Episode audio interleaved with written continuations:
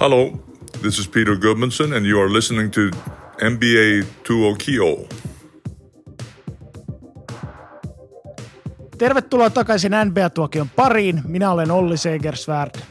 Ja minä olin Jirka Poropudas. Tänään meillä on vieraana Juuso Sainio, tervetuloa. Hei, suli vei taas. Tämän jakson aiheena ovat viimeisimmät tapahtumat, NBAn pudotuspelit, varausvuorojen arvonta sekä kinkkiset kuulijakysymykset. Kinkkisten kuulijoiden kinkkiset kysymykset.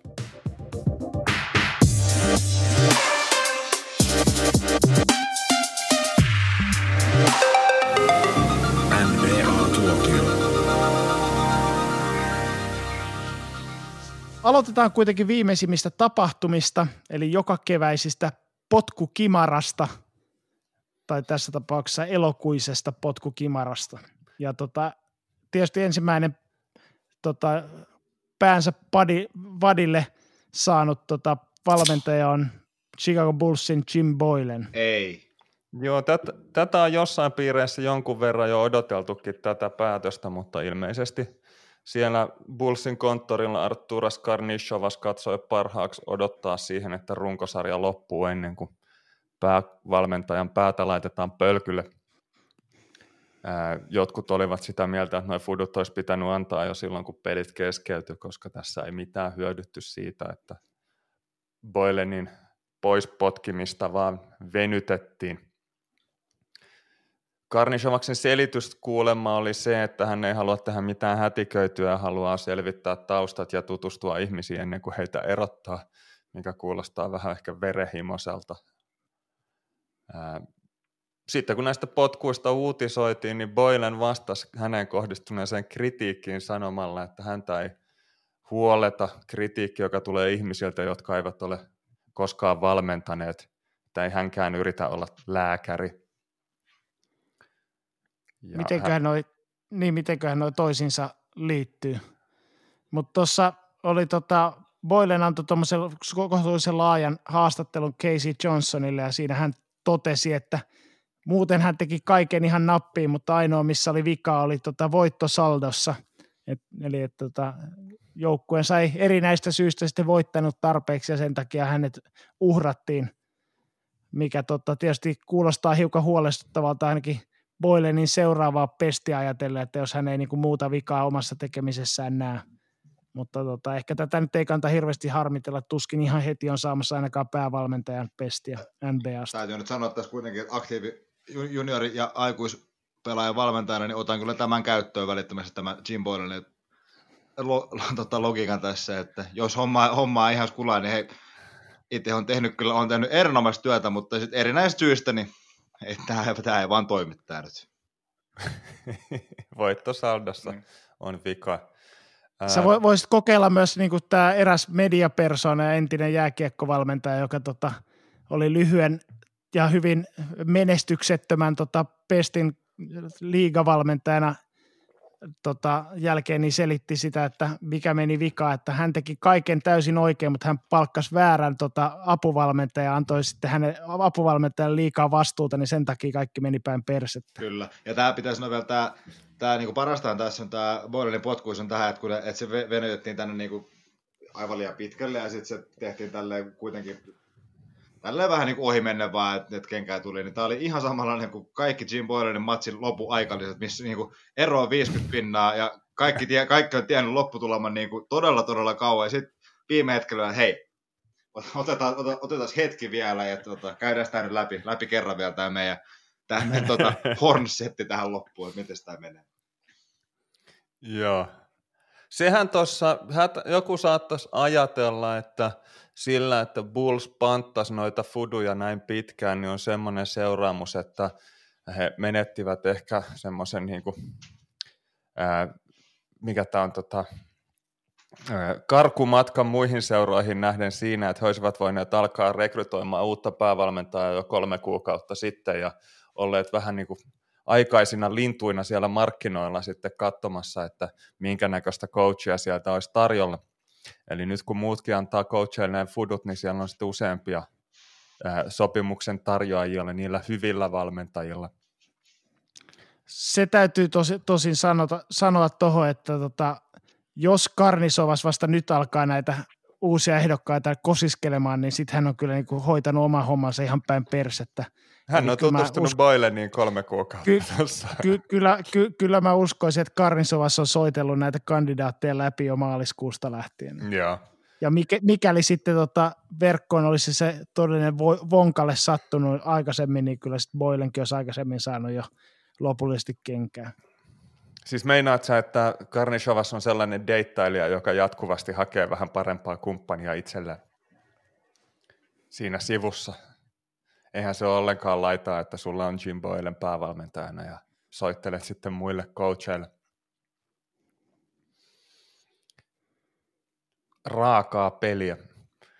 Semmonenhan tuossa tietysti on, että kuulemma Bulls ei olisi mitään tämmöisiä aivan maailmanluokan nimiä päävalmentajakseen edes tähtäämässä, vaan tavoittelisivat ehkä sellaisia nuorempia valmentajia, joille tämä olisi ensimmäinen päävalmentajapesti NBAssa. Tämä on osin tietenkin olosuhteiden pakosta, koska vaikea kuvitella, että ihan parhaat ja menestyneimmät coachit tuonne Bullsiin ihan ensimmäisenä olisivat hinkumassa. Että mitään Van Gandeja sinne on turha odotella. Mä veikkaisin tästä, Eli li- tästä tuota vierestä, vierestä huutelisin sen verran, että varmaan niin kuin nämä nuoret pu- plus sit tällaiset, jotka niin kuin on, on selvästi profiloituneet vähän tällaisia, niin kuin, jos nyt käyttäisin vaikka termiä prosessivalmentaja, eli just vaikka tässä kesän, loppukesän aikana kenkää saava Brett Brown, niin varmaan on semmoinen, ke- kenet, niin kuin, kenen Bulls, Bullsin kannattaisi laittaa omat, omat kiikarinsa. Ja, ja tuohon aikaisempaan piti, tuli, tuli tuosta de- deittailumetaforasta mieleen vaan Irka, että miten te näette, että minkälainen, minkälainen tota Jim Boylanin Tinder-profiili voisi nyt olla tämän kauden, tämän, Se- tämän, se on- kauden jälkeen? Se on semmoinen oma kuva, jossa on sitten tehty semmoinen tota, pieni rako siihen otsi, ö, otsaan piirretty tussilla, että saa semmoista fallista symboliikkaa niihin tota, muuten ihan sivellisiin Joo.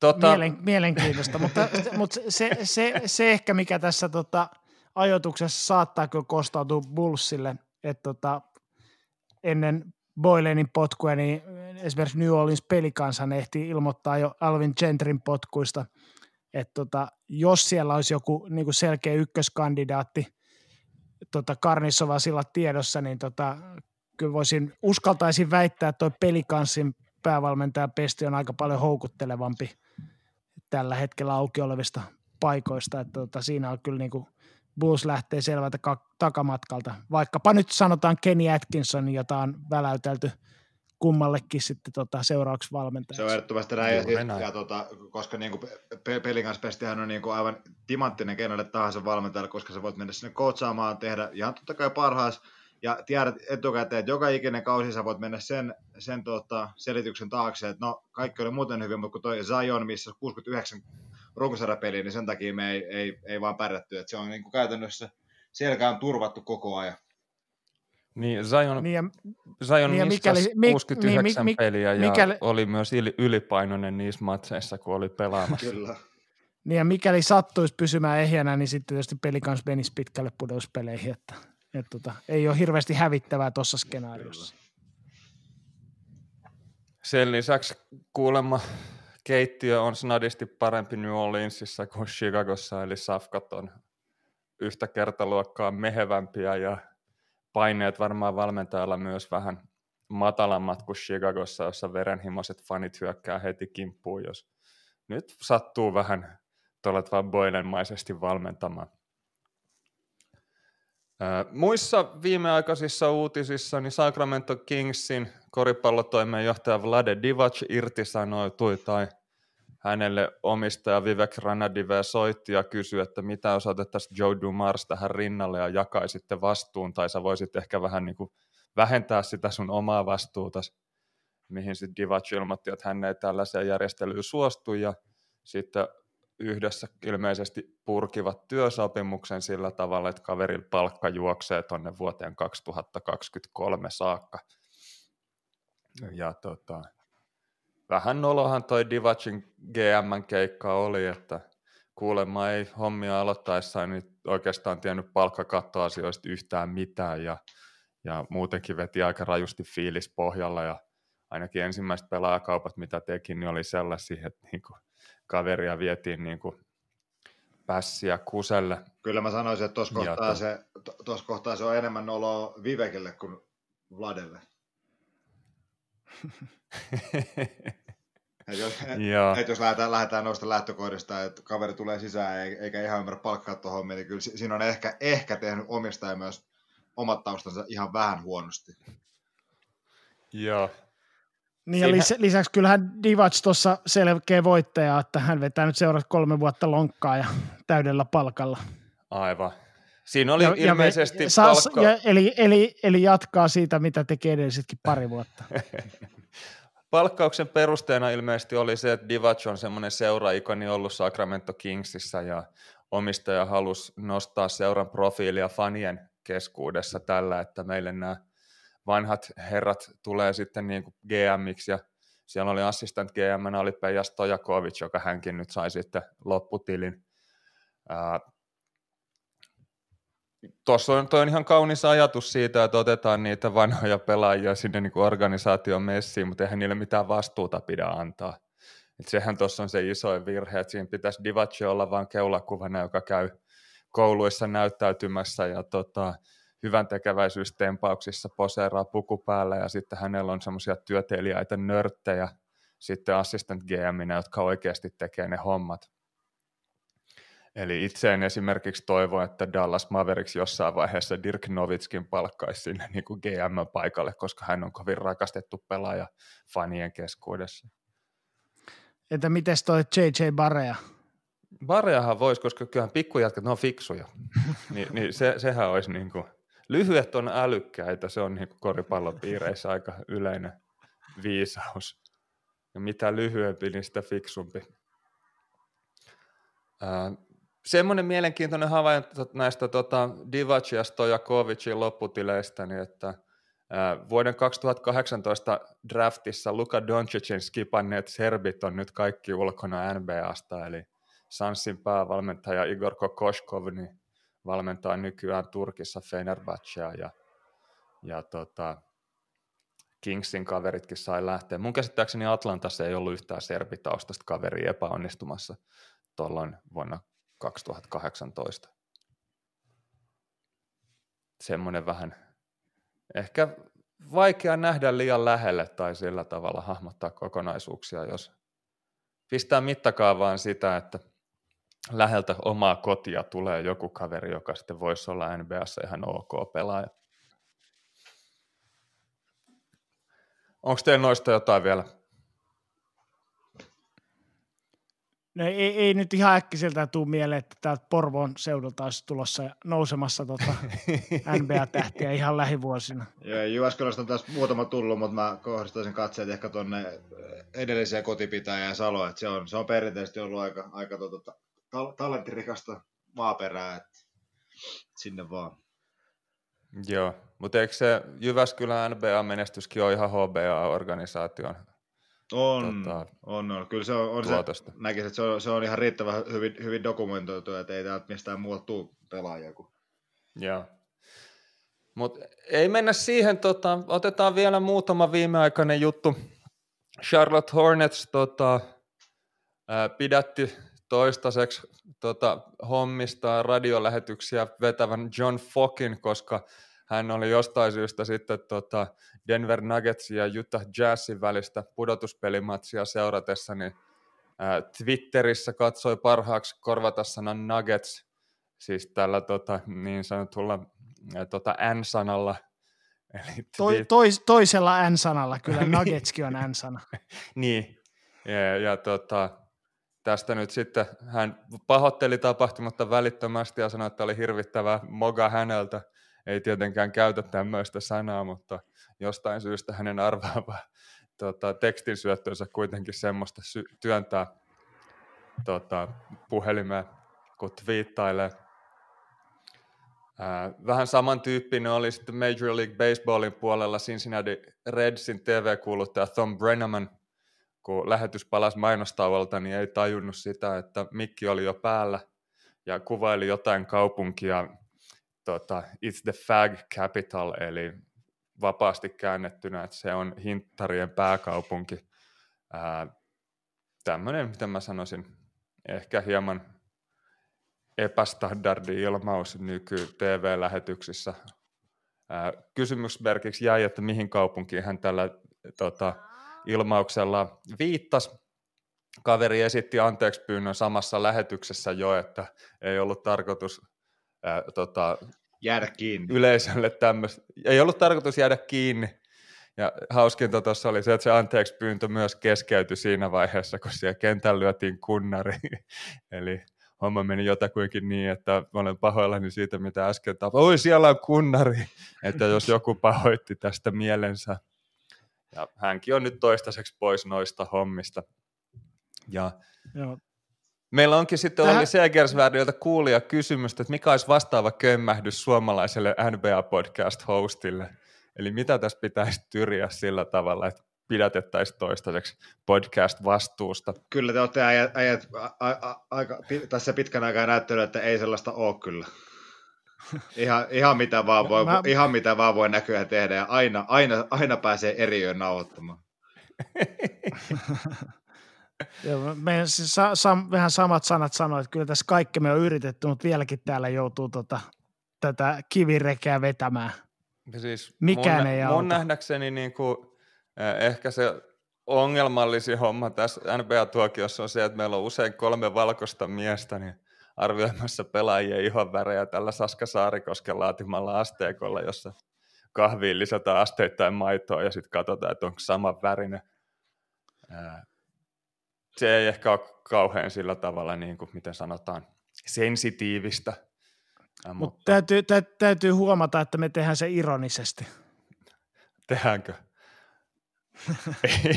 Jumala, mä luulin, että tämä on joku makia sponssaama podcasti. Joo. Äh, no, jos palataan koriksen puolelle sitten tästä tota, sijoitusotteluiden viimeisimmät käänteet, eli kun siellä kuplas pelattiin kaikki joukkueet kahdeksan matsia ja sitten katsottiin, että ketkä pääsee sääliplayereihin ja ketkä pääsee playereihin, niin itäisessä konferenssissa niin ei play-in-ottelua järjestetty ja läntisessä konferenssissa sitten olikin sitäkin tiukempi kiritaistelu näistä kahdeksannesta ja yhdeksännestä sijasta. Ää, miten siinä sitten loppujen lopuksi kävi, mihin se homma kääntyi? kaatui, mikä se on se ilmaus.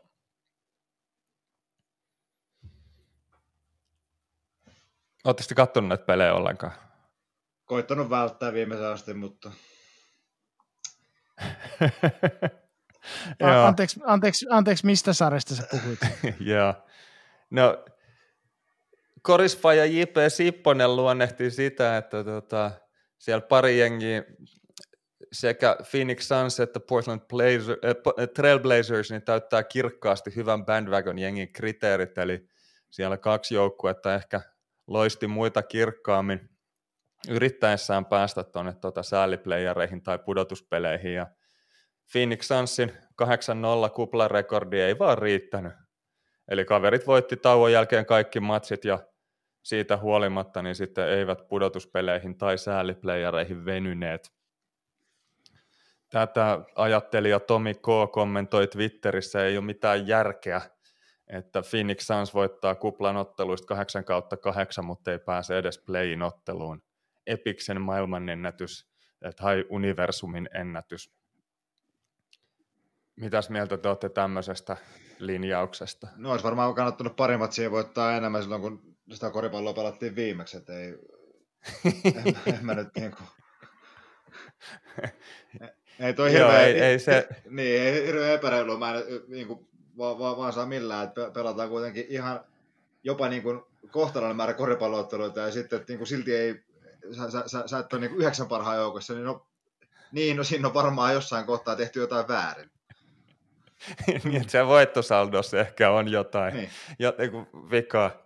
Sanssin rekordi oli 26 voittoa, 39 tappio siinä vaiheessa, kun tuonne tota, kuplaan mentiin ja itse muistaisin, että asiasta puhuttiin jossain vaiheessa sillä tavalla, että tämä on ihan täysin teoreettinen tämä heidän mahdollisuutensa päästä jatkoon, vaikka voittaisivat kaikki matsinsa. Eli se olisi vaatinut sitä, että muut epäonnistuu ja siinä mielessä ehkä toi heidän kuplaan kutsumisensakin oli tota, tämmöistä tota, liian huomioivaa tai sellaista, että heidät olisi pitänyt jättää kutsumatta ylipäätään. Se tuli alleviivattu aika vahvasti siinä, että kaverit pelasivat noin hyvin sitten tauon jälkeen.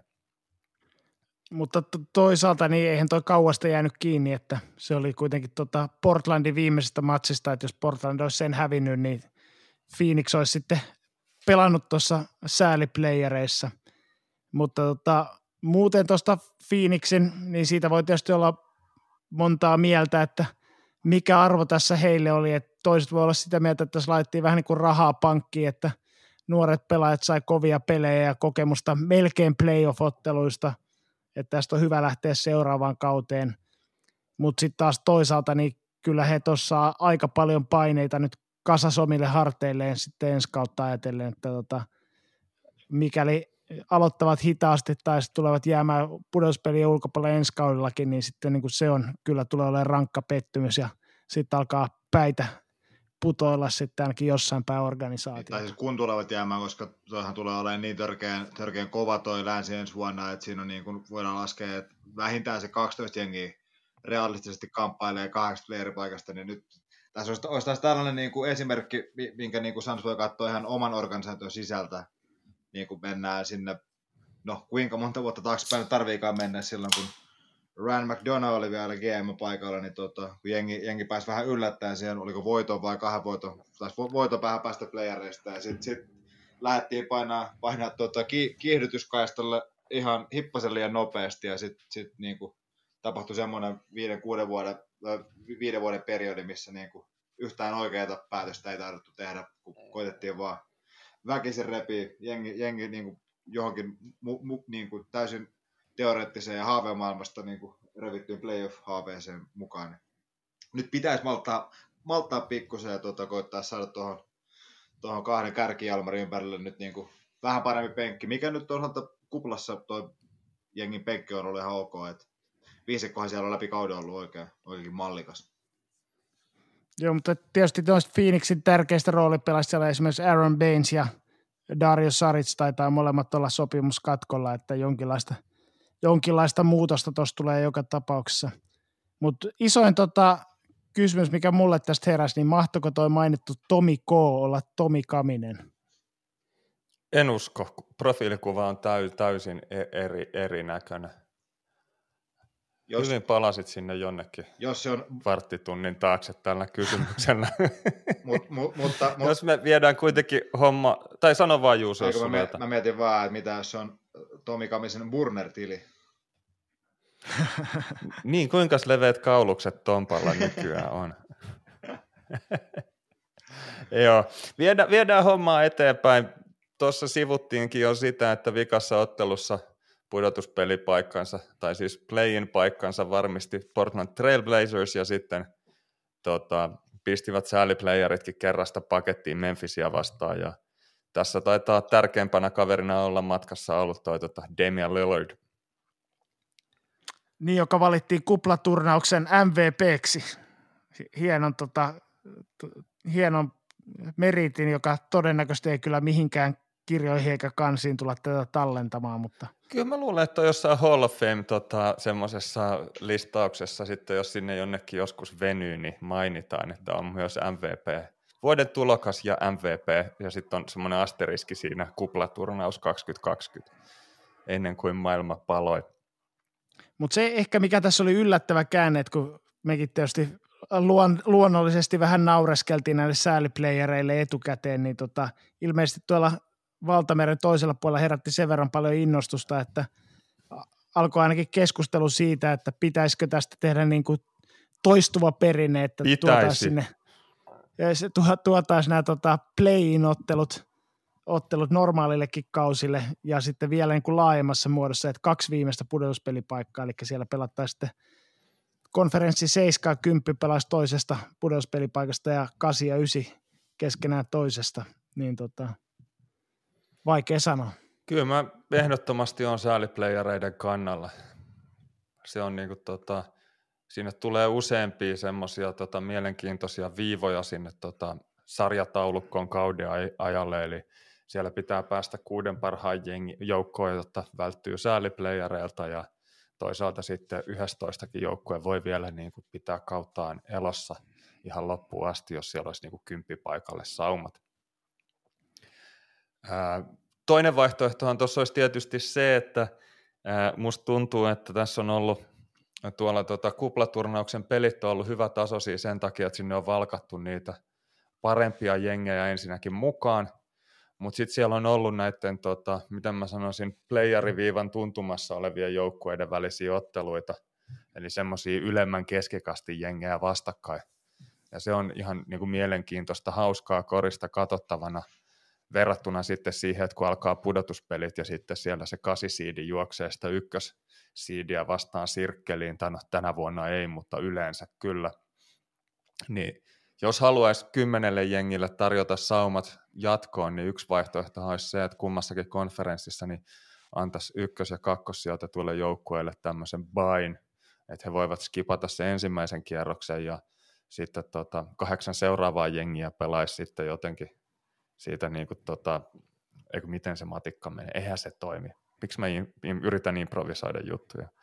Mutta siis sillä tavalla, että siellä niin vähän jenkkifudistyyliin, niin parhaat jengit saisi skipata ekan rundin ja siinä olisi sitten muilla joukkueilla ehkä vähän tasaisempia matseja alla. Siis tuohan on er, erinomainen systeemi, että nimenomaan kaksi parasta saa Bayern ja, ja 12 seuraavaa pelaa, pelaa sen, mikä niin kuin varmaan, var, varmaan poistaisi täysin niin kuin tänkkäämisen, koska sitten on se, on se yksi jengi, joka on niin kuin rehellisesti oikeasti huonoin se, itse asiassa Jirka, Jirka mä, ostin, mä ostin saman tien, koska tämä olisi hauskinta ikinä, kun olisi hirveä kilpajuoksu siellä, niin kuin, siellä 15 ja 14, että kuka joutuu pelaamaan vielä pelejä.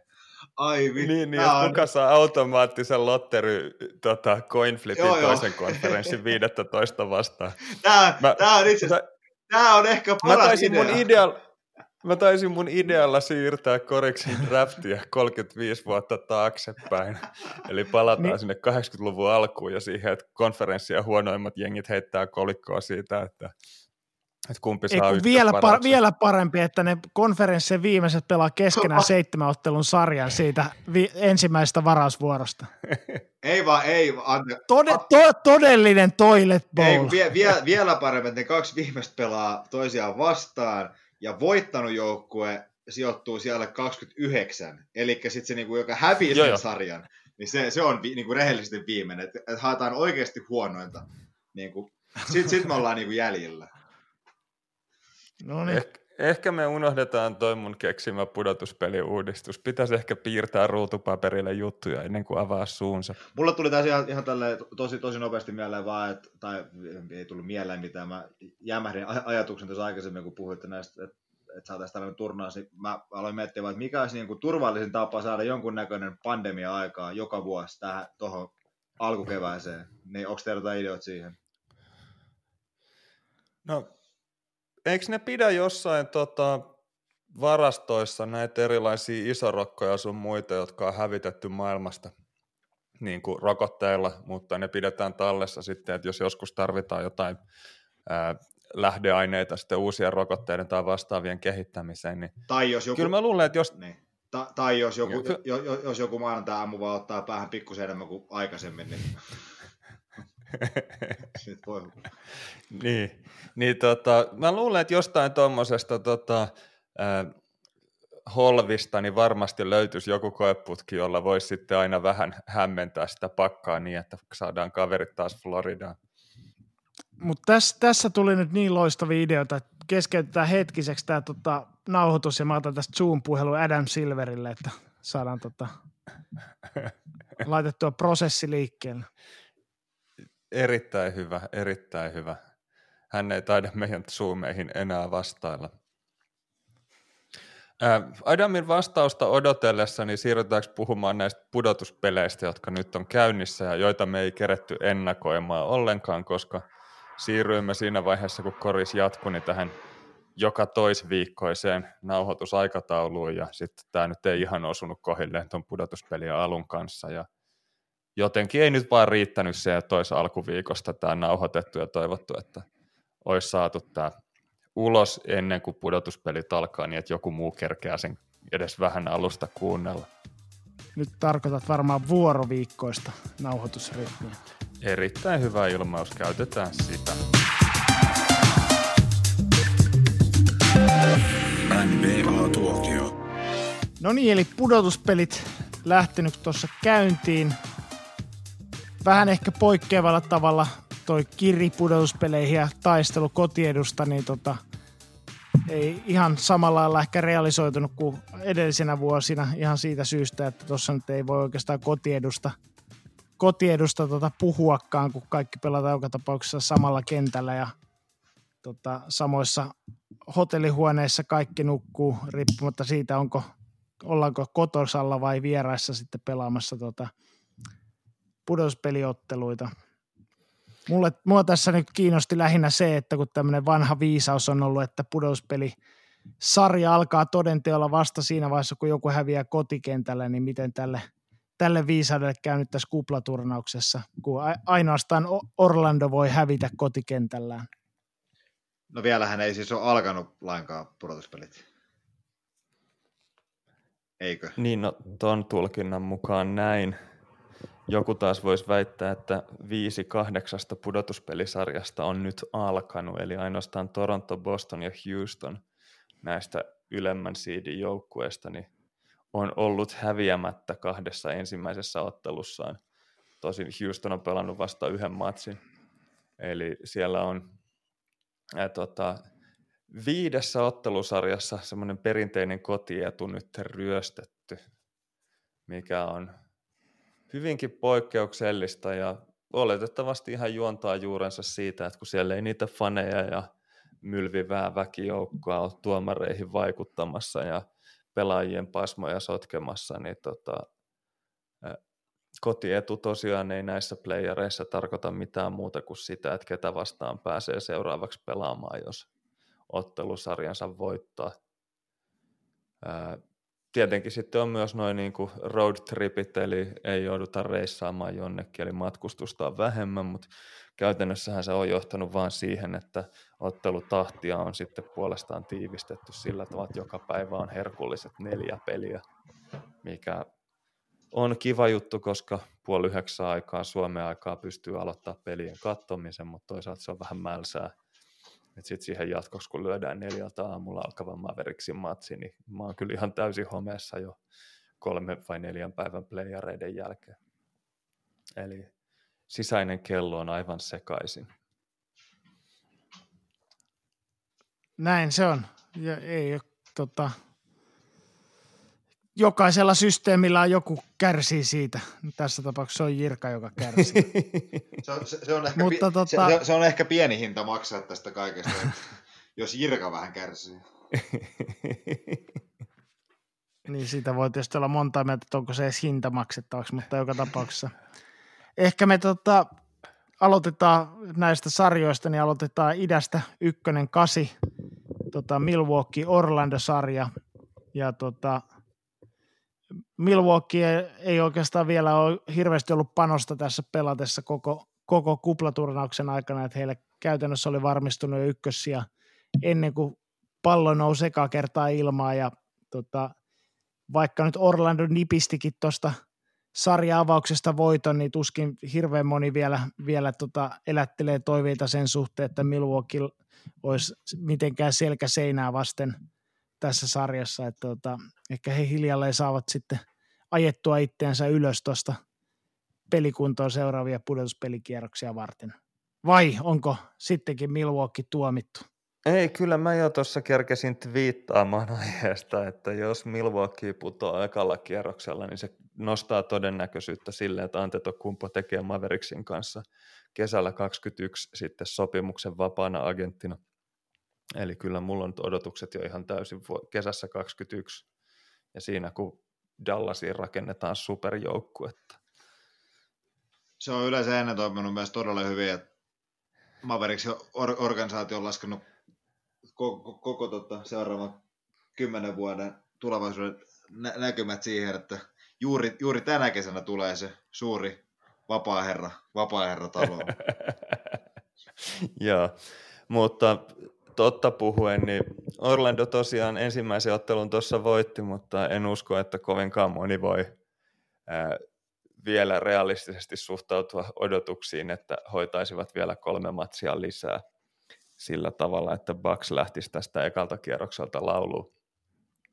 Joo, Orla- Orlando vielä sen verran antanut tuossa tasotusta, että tietysti erityisesti korostaa tuota voiton arvoa, että tosiaan Jonathan Isaac, niin kuin edellisessä jaksossa todettiin, niin loukkasi polvensa, että tota, ei pelaa ollenkaan, ja tota Aaron Gordonkaan ei tuossa ainakaan ekassa pelissä pelannut, eli pari sieltä niin kuin eturivin kaveria tuosta ennestään ei niin vakuuttavasta joukkueesta puuttu, ja silti saivat, saivat puristettua voiton, niin tota, ei siitä oikein muuta voi sanoa kuin hattua nostaa.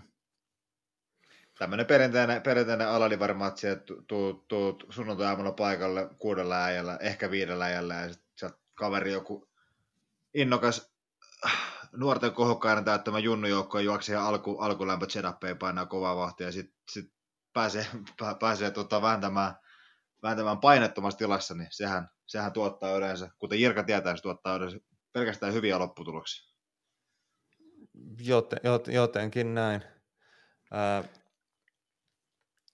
mä tykkäsin kyllä siitä, että miten tuossa Orlando ihan oikein oppista muuria lähti rakentaa Antetokumpoa vastaan ja antoi kaverille viisi metriä löysää ja eli sen asian kanssa, että jos Jannis sitten erehtyy liipasimesta vetämään ja ainakin tällä kertaa niin onnistuivat sumputtaa sen verran tuossa ekassa matsissa, että Milwaukee hyökkäys ei missään vaiheessa oikein lähtenyt kunnolla liikkeelle. Tämä, ja, sit... Tähän pitää sen verran sanoa, että tämä vahvistaa nyt vaan sitä, sitä, niin kuin, sitä tota, faktaa, että on, niin kuin, on, on äärimmäisen typerää puhua mistään jonkun Jaanisin tai erää toisen eri, erinomaisen niin kuin kerran sukupolvessa vastaan tulevan tota, pelaajan, joka ei tykkää hirveästi kolmosia heittää, että niiden pitäisi, pitäisi jostain syystä niin ampua kolmosia ihan vaan niin kuin, tota, mukamas äh, pitääkseen puolustuksen rehellisenä, kun ei, eihän ei, että se on ihan sama, jos Janis osuu vaikka, vaikka se osuisi kolme ekaa kolmosta, niin ei Orlando muuta mitään, miten ne puolustaa. Se on ihan, ne, ne, ne pelaa koko matsin tuota samaa seinää, niin kuin pitääkin pelaa. Tämä oli nyt niin kuin silleen hyvä muistutus siitä, että, että ei niin kuin, että jos, jos joku joukkue pystyy siihen, että, että Janis, ja, ja, ja tota, Jannisin saa heittämään, niin se, se nyt vaan niin kuin hidastaa muuta joukkuetta ja tekee lopulta puolustuksen elämästä paljon paljon helpompaa. Joo, ja Orlando tuossa ihan oikeoppisesti niin altavasta-asemasta lähti lisäämään varianssia tuohon tota, pelaamiseen ja tota, lähinnä keskittyvät paiskomaan kolmosia kaikkien kynnelle kykenevien toimesta ja hyökkäämään tarvittaessa ihan säälimättä yksittäisiä tota, mismatcheja vastaan.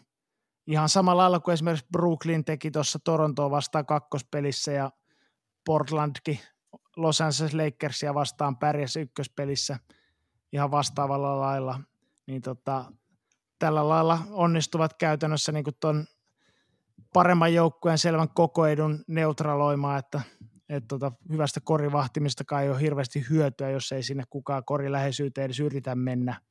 Ja tämä tietysti on täysin oikea taktiikka, taktiikka lähteä tota, pelaamaan, että mikäli heitto tippuu, ja sehän tippuu esimerkiksi Orlandolla tuossa ykköspelissä todella hyvin, niin tota, silloin on aika paha pala purtavaksi sitten merkittävällekin ennakkosuosikille tämmöinen, tämmöinen pelitaktiikka.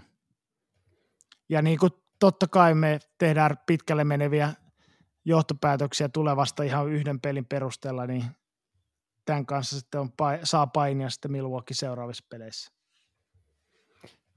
Joo, mä en tiedä, oliko se nyt ihan vaan pudotuspelien ensimmäinen ottelu vai onko tämä joku isompi trendi. Mulle toi Milwaukee näytti vähän hitaalta ja saapas jalkaselta tuossa ekassa matsissa, eli Orlando nämä tämmöiset atleettiset nuoret pomppukepit, niin oli tosi pirteitä ja energisiä ja näytti vähän siltä, että Milwaukee tuli hitaasti ja vähän laiskan kesti kaikkiin tilanteisiin. En usko, että se tätä sarjaa sinänsä kääntää, mutta voi olla, että vastaavalla tämmöisellä huonolla jalalla, jos lähtevät vaikka Torontoon vastaan, niin saattaa jäädä sitten kyllä NBA-finaalit haaveeksi. Joo, mutta et se ehkä todennäköisesti ihan samalla lailla eivät nämä paremmat joukkueet tule pelaamaan pudotuspeleissä, että Orlandolla ei ole mitään hävittävää tässä, että tavallaan, että ihan sama, että häviävätkö he 10 pinnaa vai 40 pinnaa sen pelin, jos ei heitto tipu, niin tota, kannattaa kaikkea kokeilla. Joo. Vieläkö te olette veikannut tuokion tässä bracketissa niin Milwaukee, siitä kun me voidaan tuloksia vielä tän illan aikana muokata, niin vieläkö teillä painaa Milwaukee kuinka pitkään pudotuspeleissä? Itsehän en ole tätä vielä edes tehnyt, koska mä unohdin, mutta hyvä, hyvä kun muistutin. Mä, mä käyn nyt tällä jälkijunassa tekee, tekee oman, oman rivini sinne, niin pääsen, pääsen lunastamaan voitto, voittopalkkiot jossain kohtaa. Mulla näyttäisi olevan, että Milwaukee voittaa mestaruudet. Täytyy ehkä vähän säätää vielä. Mä oon vielä kahden vaiheella, että tota, muuta mä sen Orlando menee konferenssifinaaleihin, niin tota, toisinpäin. Löytyisikö jostain, jotain, löytyisikö jostain jotain todennäkö- todennäköisyyksiä silleen, että voittaako Orlando mestaruuden vai ei? Siis mä väitän, että jos menee tuonne tota 538, mä menen nyt lennosta, katsotaan kuinka nopeasti löytyy, niin sieltä löytyy joku mestaruusarvio Orlandolle, ja se on, kuten arvata saattaa, alle yksi prosentti. Olisiko Ollilla tähän jotain vastalausetta? Kyllähän joko niin kuin voittaa tai ei voita mestaruutta, että kyllä se lähe, lähenee kuitenkin tota 50-50. Mua vähän harmittaa toi vitsi, jota toistetaan, koska se ei ketään naurata, mutta se ottaa mua tosi paljon päähän. Voidaanko siirtyä Toronto Brooklyn ottelusarjaan, että päästään vähän eteenpäin? Joo, mennään ihmeessä. Tota, to, Toronto ehkä tota, yksi vakuuttavimmista joukkueista, ainakin täällä kuplassa Phoenixin jälkeen tai Phoenixin lisäksi muista joukkueista. Ja tota, jatkanut aika lailla samaa mittaa, että Jyräs ykköspelin tietysti aika selkeä se voitto ja toisessa pelissä tosiaan niin se olivat pitkään ongelmissa, mutta sitten klaarasivat homman kotiin ja, ja tota, se todennäköisesti taisi olla se Brooklynin näytön paikka toi kakkospeli, että milloin heillä olisi ollut mahdollisuus varastaa voitto itselleen, mutta sitä eivät, eivät saaneet, että eiköhän tämä pääty lakasuun tämä sarja. Joo, toi on aika, aika ikävä toi to, Toronto joukkue siinä mielessä, että jos vertaa vaikka Milwaukeein ja Los Angeles Lakersin vasta niin kuin nippuihin, niin tota, se ero siinä, että Toronton niin kuin jokainen jätkä A toteuttaa niiden konseptia erinomaisesti molemmissa päässä kenttään, ja okei, okay, vaikka toka matsi oli, oli vähän löysähköinen niin kärkeäjältä, niin useimmiten kuitenkin jopa ne parhaat ajat, vaan ne, ne vaan ne pelaa täysiä, mikä on silleen tosi ikävää, että se, se tota, vähentää sen tai pienentää sen heikomman, heikomman talentin omaavan joukkueen yllätysmahiksi aika paljon. Joo, ja tässä myös sitten tota, ehkä nämä kuplaolosuhteet toimii myös toiseen suuntaan. Että jos, joissain ottelusarjoissa esimerkiksi Milwaukee hävisi avausottelun tota, neutraalilla kentällä, eli tavallaan niin kuin hävisi oman kotiottelunsa, niin se toimii tuommoisissa tilanteissa sitä parempaa joukkuetta vastaan. Mutta sitten tämmöisessä tilanteessa, jossa Brooklynilla nyt olisi 0-2 tilanteessa, niin mahdollisuus kotona sitten niin kuin laittaa ne vankkurit rinkiin ja vielä yrittää kerran ja niin kuin kotifanien tuella niin nousta sitten mukaan ottelusarjaan, niin sitä apua heille ei ole tulossa, vaan – he ovat nyt hävinneet kaksi kertaa Torontolle, mikä tämä on tota, neutraalilla kentällä ja puolueettomalla kentällä ja, ja joutuvat pelaamaan vielä kaksi seuraavaakin matsia siellä, niin voisi hyvin kuvitella, että Toronto menee tästä 4-0 eteenpäin. Joo, tuossa Brooklyn pelaa tosiaan aika pienillä marginaaleilla, että tota, siellä on käytännössä niin kuin viisikollinen NBA-tason pelaajia – pari muuta kaveria sen lisäksi käy, käy siellä kentällä ja tota, heitä kuormitaan sitä aika lailla. Toki niin kuin tähän sarjaan niin mielenkiintoista on se, että tuossa viisikossa niin Jared Allen on ainoa, ainoa tota, iso pelaaja, ja hänkin vetää semmoisena tota, pelkkänä lobiuhkana, että tota, ei siellä korin läheisyydessä pyöri hirveästi ketään. Se on näkynytkin aika lailla siinä, että tuolla Torontossa Mark Gasol ja Sergi Bakka on molemmat aika turhautuneen olosia, että heillä ei oikein niin kuin yhtään painikaveria löydy tonne, tonne perinteiseen pudotuspelipalloon, mutta tota, heitä nyt ei hirveästi tässä ykköskierroksen sarjassa vielä tarvitakaan. Se voi olla ihan hyvä säästellä Gasolia sinne sitten konferenssifinaaleihin tai, tai no, ehkä Bostonia vastaan pääsee sitten dominoimaan seuraavalla kierroksella. Eli... Niin, niin, siitä päästäänkin suoraan Aasin seuraavaan sarjaan, joka ilmeisesti on sitten Boston menossa jatkoon siitä. Eli kyseessä on Boston Philadelphia, Boston kolmossiidillä ja Philadelphia kutossiidillä, eli Bostonin kotietu on toistaiseksi näyttänyt pitävän. Onko sulla Juusa tähän jotain? Mä olen, mä olen aivan täysin, täysin lopen kyllästynyt ja väsynyt ja lopettanut kaiken. Siis mä oon kattonut kolme ja puoli jaksoa noita tota sarjaa. Mä katsoin eka, ekan, pelin, ekan pelin mä katsoin, mä katsoin nimenomaan kolme jaksoa ja tästä tota, viime yön, eli nyt kuulijoille edellisyön pelistä, katoin sen, sen verran, että tota, Fili johti vissiin 14 pinnaa, päätin siinä kohtaa, että okei, että mä oon nähnyt tämän, tämän leffan aika monta kertaa ennenkin, että tämä tulee päättymään, niin se on niin kuin turhauttavaa. Ei edes mitenkään niin kuin katastro- ka- tota, katastrofaaliseen niin kuin esitykseen, vaan sellaisen, että se vaan luisuu, luisuu, luisuu, ja sitten yhtäkkiä huomataan, että siellä on joku, no, kymmenis pinnoissa, ja sitten suoraan sen loppuun, ja näin vaan tota, Enes Kanterin naurava naama, ja ero oli jotain varmaan 50, mutta päätin, että tämä oli tästä. Tämä on niin kuin, tämä, tämä, kuin, tämä, tämä, tämä tapa, millä ne tulee, tulee nyt tippumaan, ja kuin, miten tuo Zeppelin palaa tuolta taivaalta niin se on, se on niin täysin oikein tuolle niin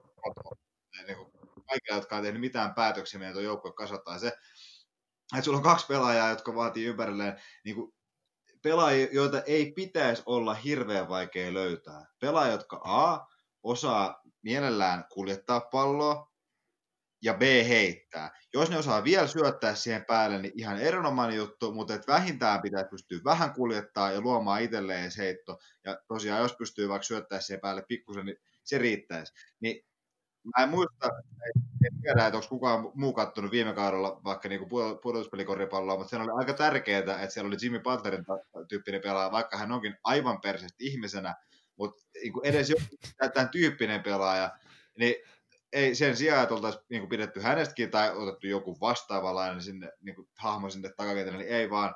Al Horford ja miehen ikääntyvä perse sekä Tobias Harris, joka on, joka on allerginen vapaaheittoviivalle pääsemiselle.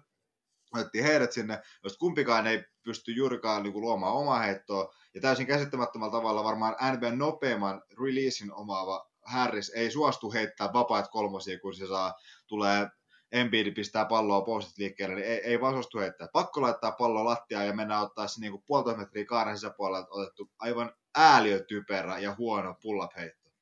Ja sitten sit, niin kuin, se, miten tämä kaikki niin kuin, jollain niin kuin, maagisella tavalla vielä niin kuin näyttää, on se, että sitten kun tuossa joukkueessa on kerrankin niin kuin edes joku, ja siis ymmärtäkää nyt tämä niin komedia-arvo tässä, Alec Burks on, on tuolla joukkueessa, ja yhtäkkiä tulee fiilis, että wow, tämä tyyppi on ihan maakin äijä, koska tämä osaa jumalauta peruskoripalloa, tämä osaa pomputtaa palloa, se osaa luoda itselleen heiton, niin kuin ihan kuka tahansa käytännössä niin kuin perustakuri osaa ny- nykypäivän niin koripallomaailmassa tehdä, mutta tämä on niin täysin vieras konsepti niin kuin Sixersin joukkueessa, että, että, että, että, että tämmöinen asia näyttäytyy, että hetken, että hei, tässä äijässä on jotain. Sitten välillä tulee, tulee, tulee joku Haul Net, tota, Neto tulee paikalle ja sitten silleen, että no okei, että hei, mitä hemmettiä, tämähän näyttää myös ihan kivalta.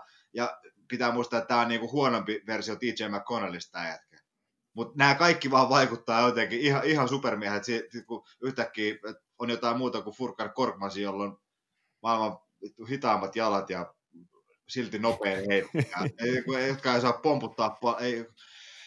Tämä on, tämä on, ymmärtäkää nyt, hyvät herrat, kun tämä on, tää on todella raskasta, että kun tässä oli aivan kaikki, mennään kaksi vuotta taakse, tässä oli aivan joka, kolme vuotta, kaksi kolme vuotta taaksepäin, siihen kohtaan kun Hinki lähti veke.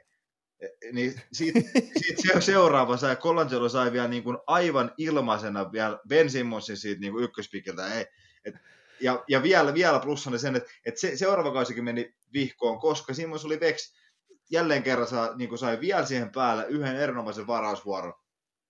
Ja jos, niin kuin, vaikka ne ei olisi tehnyt yhden yhtä liikettä, yhden yhtä tradea tehnyt, niin ne olisi paljon paljon parempi kuin ne nyt on. Mutta sen sijaan ne on, ne on kerran toisen jälkeen mennyt ulos pakkaseen pelkissä shortseissa ja että no, nyt tämä oli, tää oli väärä liike, mitä mä nyt on, ehkä mä kusen housuun. Ja en mä, en kusee varmaan edelleen samoin, en mä tiedä mitä tapaa. Siis tää on, tää on tällaista vähän niin kuin kulkee jonkunlaisessa niin psykoisissa päivästä toiseen, ja että onko tämä totta, kyllä tämä nyt on totta. Et, ei, niin kuin, et, et, ei pitäisi olla mahdollista, mutta ne, ne on pystynyt pilaamaan kaiken, mitä niin, niin kuin on. Ja nyt tilanne ei ole siis niin paha, jos ne pystyisi jotenkin niin kuin tuho, painamaan jonkunnäköistä resettiä tai edes niin kuin itse tuhonappulaa ja kaikki näin. Mutta kun, kun se ei ole A, mahdollista juurikaan, koska Horford ei kukaan halua, ei tuollaista sopparia halua ketään itselleen, ei, ei edes Nixon niin tyhmä enää.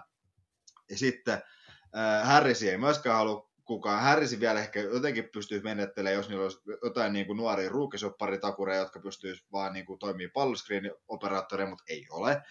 Jolloin ne ei pysty niin kuin näitä kaikista isompia albatrossisoppareita, he vaan veke tuolta. Mutta sitten toisaalta myöskään, niin kuin, sit myös samaan aikaan ne parhaat jalokivet on niin hyviä, että niitä ei, ei, ole, niin kuin, ei kukaan järjessään oleva GM myöskään kauppaa ja koita niin kuin painaa reset-nappulaa sitä kautta, niin ne on, ne on, ne on aivan, ne on, ne on seuraavat kolme vuotta ainakin vielä aivan täysin niin kuin jumiston paskan kanssa.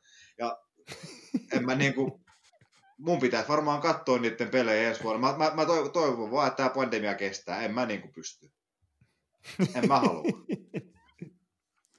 Eli, eli sä haluat sanoa, että tämä prosessi tarkoitti sitä, että vuos, monta vuosikymmentä hävittiin kaikki pelit ja sen tota, palkinnoksi saatiin nippujätkiä, jotka ei osaa heittää eikä kuljettaa. Sen, siis, hävittiin tämä hashtag monta vuosikymmentä, eli, eli kolme vuotta, mutta anyway, te, tehtiin kaikkein näköin fiksuin, siistein ja nopein niin uudelleenrakennus. Ihan aivan timanttinen prosessi. Ja sen jälkeen niin kuin siitä, kun Hinki lähti, VG ilmoitti, että okei, tämä, tämä saa nyt riittää, että, että hänen, niin kuin, hänen tota, parikseen, eli hänen paikalleen ollaan hakemassa niin kuin tuolla tuomasta Colangelo, hän lähtee Vex.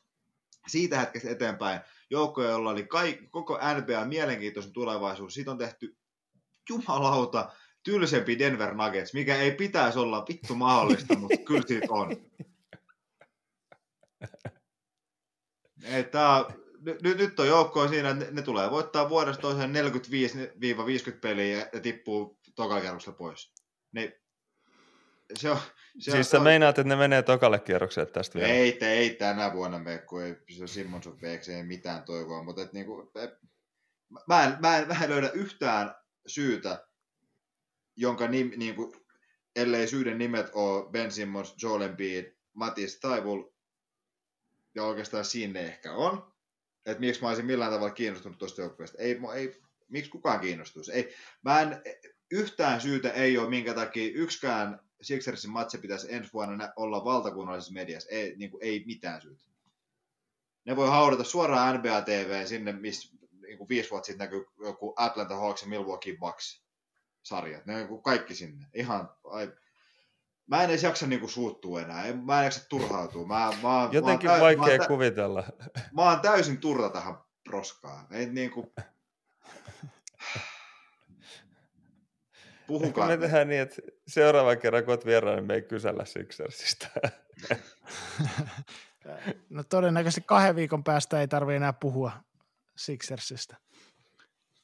Mutta tuossa tota, sarjassa ehkä merkille pantavaa Bostonilla on ollut hyvä, hyvä tota, lämmittely sitten jatkoplayereihin, mutta tota, magamies Gordon Hayward loukkasi nilkkansa ja joidenkin mukaan neljä viikkoa sivussa, joidenkin toisten mukaan pari kuukautta sivussa, että tota, näyttää siltä, että ei, ei tule enää tällä kaudella ainakaan pelaamaan. Se on oikeastaan niin kuin, tota, varmaan ainoa, mikä tästä pudotuspelisarjasta tuonne pidemmälle jatkaa. Et siellä noin Tatum ja Brown, molemmat duunannut ihan kohtuukovia tilastorivejä ja joku voisi väittää, että Bostonissa tämä jälleenrakennus meni jotenkin vähän paremmin sukkana kuin Sixersillä, mutta ei palata okay, siihen he, nyt. Täh, täh, tähän, tähän nyt pitää sen verran kuitenkin sanoa, että, että sehän on niin kuin, että, että jos sä pääset tekemään tuollaista niin prokkista sillä tavalla, että sulle annetaan täysin niin kuin ilman yhtäkään omaa niin kuin ansioa, sulle annetaan vaan niin kuin aivan käsittämätön määrä varausvuoroja, niin totta kai se toimii sillä tavalla paljon helpommin. Et ihan, ihan tälleen nyt sen verran puolustelen siksi kuitenkin, että he tekivät sen itse, ja Boston, tota Bostonille sen teki kuka, Billy King vai kuka se oli? Niin. Jep. Joo. Ei tässä. Ei, siis tää sarja, tää oli niinku, mä olin vielä, mä olin puolitoista viikkoa sitten ennen kuin Simonsin polvi kävi pois tota, lumpiostaan, niin kävi, mietin, että okei, jos ei mitään muuta, niin ei kiekat menee jatkoon, ei mitään. Et, et pelkästään se, että Simmons ja Embiid hoitaa, että toi, toi muu kivireki on nyt sellainen, että ne, nyt, ne raahaa sen ton niin kuin, eka runin läpi. Mutta nyt kun niillä ei ole ketään, joka pystyy puolustamaan Kaarille, Harris ei pysty puolustamaan ketään, Horford ei pysty puolustamaan ketään, Thibault on niin kuin eri, erinomainen off-ball puolustaa, mutta ei se pysty pallollisia pelaajia pakittaa, kun se sinkoilee, se on mikä vesikirppu on ehkä se oikea että se kimpoo, kimpoo paikasta A paikkaan B, mutta se ei pysty pysyä kenenkään edessä, vaan se vaan niin sinkoilee. Ei, en mä, anteeksi, mä oon tosi pahoillani mä puhuin tästä. Enemmän koska mua alkoi harmittaa. Mua, mua alkoi harmittaa tosi paljon. Mä oon, mä oon tosi, mä oon tosi väsynyt tähän kaikkeen. niin mekin, Juusa. Siirrytään seuraavaan sarjaan. Miami, Indiana, paperilla Miami kotijoukkueena. Ja isänä nelkeä hoitanut pari ekaa peliä kotiin. Toki tota Indiana antanut vähän Korjaan vähän paperilla taso... Indiana tietysti kotijoukkueen. No nyt meni pasmat ihan sekaisin tästä koko lähetyksestä, mutta joka tapauksessa tota, Indiana aika selkeästi joutunut antaa tasotusta, että Sabonis tippu, tippu pois jo hyvissä ajoin aikaisemmin ja tota, Victor Oladipo ei nyt ihan vielä ole kyllä entisessä kunnossa, että käytännössä no, niin pari, pari All-Star-tason jätkää tuosta niin kuin Indiana Mä yritin parhaasta päivän. vammoista jotain googlailla, kun kaveri näytti sille, että klenkkaa yhdellä jalalla. Mutta ainoa mitä löytyy, että sitä oli silmää sohastu. Niin mä en tiedä, minkä näköinen vaikutus sillä on, mutta ilmeisesti... Siinä, siinä, on, ta, si, vanha... siinä on tasapaino, tasapaino mennyt sitten pieleen, niin tota ei osaa kävellä. Joo, mutta ilmeisesti se val, polviremppa vielä on rempan puolella. Sitten semmoinen, mikä mua vähän harmitti, kun tuossa tätä sarjaa koetin katsella sitä ekaa peliä, niin ajatuksen tasolla Bam Adebayo vastaan Miles Turner sentterin matchupin, niin pitäisi olla hyvin mielenkiintoinen. Että siinä olisi kaksi semmoista, miten mä sanoisin, hyvin erityylistä, mutta nykyaikaista isoa jätkää. Ja kyllä mä siihen Miles Turneriinkin on pettynyt, että tuossa sillä aikaa, kun Olli oli lapsia laittamassa nukkumaan, niin jouduin jopa Juusolta vähän kyselemään, että mikä sillä on, kun se näyttää ihan täysin puolikuntoiselta ja vaapuu kenttää päästä päähän niin kuin Atte Pertto tai joku vastaava. Mulla oli käsitys, että Turner olisi semmoinen niin kuin tota vähän atleettisempi versio Atte Pertusta. Siis tosi atleettinen, mutta valitettavasti – polvet vaikuttaa olevan samassa kondiksessa kuin suomalaisella vastineella. Joo, ei, ja ylipäätään tuo turnaus on vähän semmoinen, että se oli pari vuotta sitten oli vielä puhuttiin, että ihan niin kuin, jopa, jopa niin kuin all defense viisikoiden pelaajasta, ja sitten siihen päälle vielä tuollainen niin kuin kiva, kiva heittotaito, niin ei se, tota, ei, se ei ole kyllä niin kuin sit se joku potentiaali, mikä silloin pilkotti sieltä, niin ei, ei ole kyllä realisoitunut millään tavalla, että onhan se sisällä, sisällä hän ei ole hirveän hyvä puolustaja, joka ikinen kerta, kun Sixers pelaa Pacersia vastaan, niin Embiid laittaa sen aina, aina kahdessa minuutissa vaihtoon, kun se joutuu pelkästään rikkomaan. Ja sitten taas hyökkäyspäässä niin on kyllä aika yhden tempun poni, että se, se niin kuin, paikaltaan saa ampua heiton, niin se osuu, mutta ei se hirveästi muuta kyllä tuo, tuo tällä hetkellä. Että aika, aika semmoinen tota, piippujainen potentiaali on vähän miehen niin kuin, status parhaalla. Niin, tuossa ehkä vielä viime kesänä oli puhetta siitä, että tota, Indiana joutuisi tekemään valinnan Saboniksi ja Turnerin välillä, että oli niinku 50-50, että kumpa, kumpi valitaan, mutta nyt varmaan enää kukaan ei tosissaan, tosissaan tota, pähkäile se, sillä väli, tai näiden kaverien välillä, että kummasta siitä olisi syytä pitää kiinni. Joo, ei varmasti. Tuossa on niinku, jos sikäli hyvä vertaus, tai tämä, niinku, tämä matchup toi Bama de Bayo, tai de Bayohan on käytännössä niinku, pikkusen atleettisempi, mutta huonommalla heitolla varustettu niinku, Sabonis käytännössä, että molemmat pystyy tuomaan palloa ylös ja syöttää erinomaisesti ja niin edespäin, ei se tota, et varmasti niinku semmoinen, etenkin tuolle joukkueelle, niinku paljon, paljon, paljon parempi vaihtoehto tulevaisuutta ajatellen on nimenomaan Sabonis. vaikka hän ei välttämättä pakkipäässä ihan yhtä, yhtä liikkuva ja yhtä hyvä niin kuin rima, e-, edes potentiaalinen niin kuin rimavahti apupuolustajana olekaan, niin silti kokonaisuutena paljon, paljon selkeämmin plusmerkkinen pelaaja. Joo, toisella puolella sitten taas että Miami on ollut, ollut tota, yksi kyllä pirteimpiä porukoita tässä kuplaturnauksen aikana ja tota, siellä on kyllä vähän meilläkin taisi ennakossa tota, epäiltiin siitä, että riittääkö, riittääkö tarpeeksi heittäjiä sinne tota, porukkaan, mutta kyllä siellä aika kovia tykittelijöitä ja sitä kautta niin Miami saattaa olla tota, tulevillakin kierroksilla aika, aika paha vastustaja sitten – ensi, ensivaiheessa kai Torontolle, mutta sitten mahdollisesti vielä myöhemmin muillekin joukkueille. Että tota, ei kannata heitä laskea pois kuitenkaan suunnitelmista.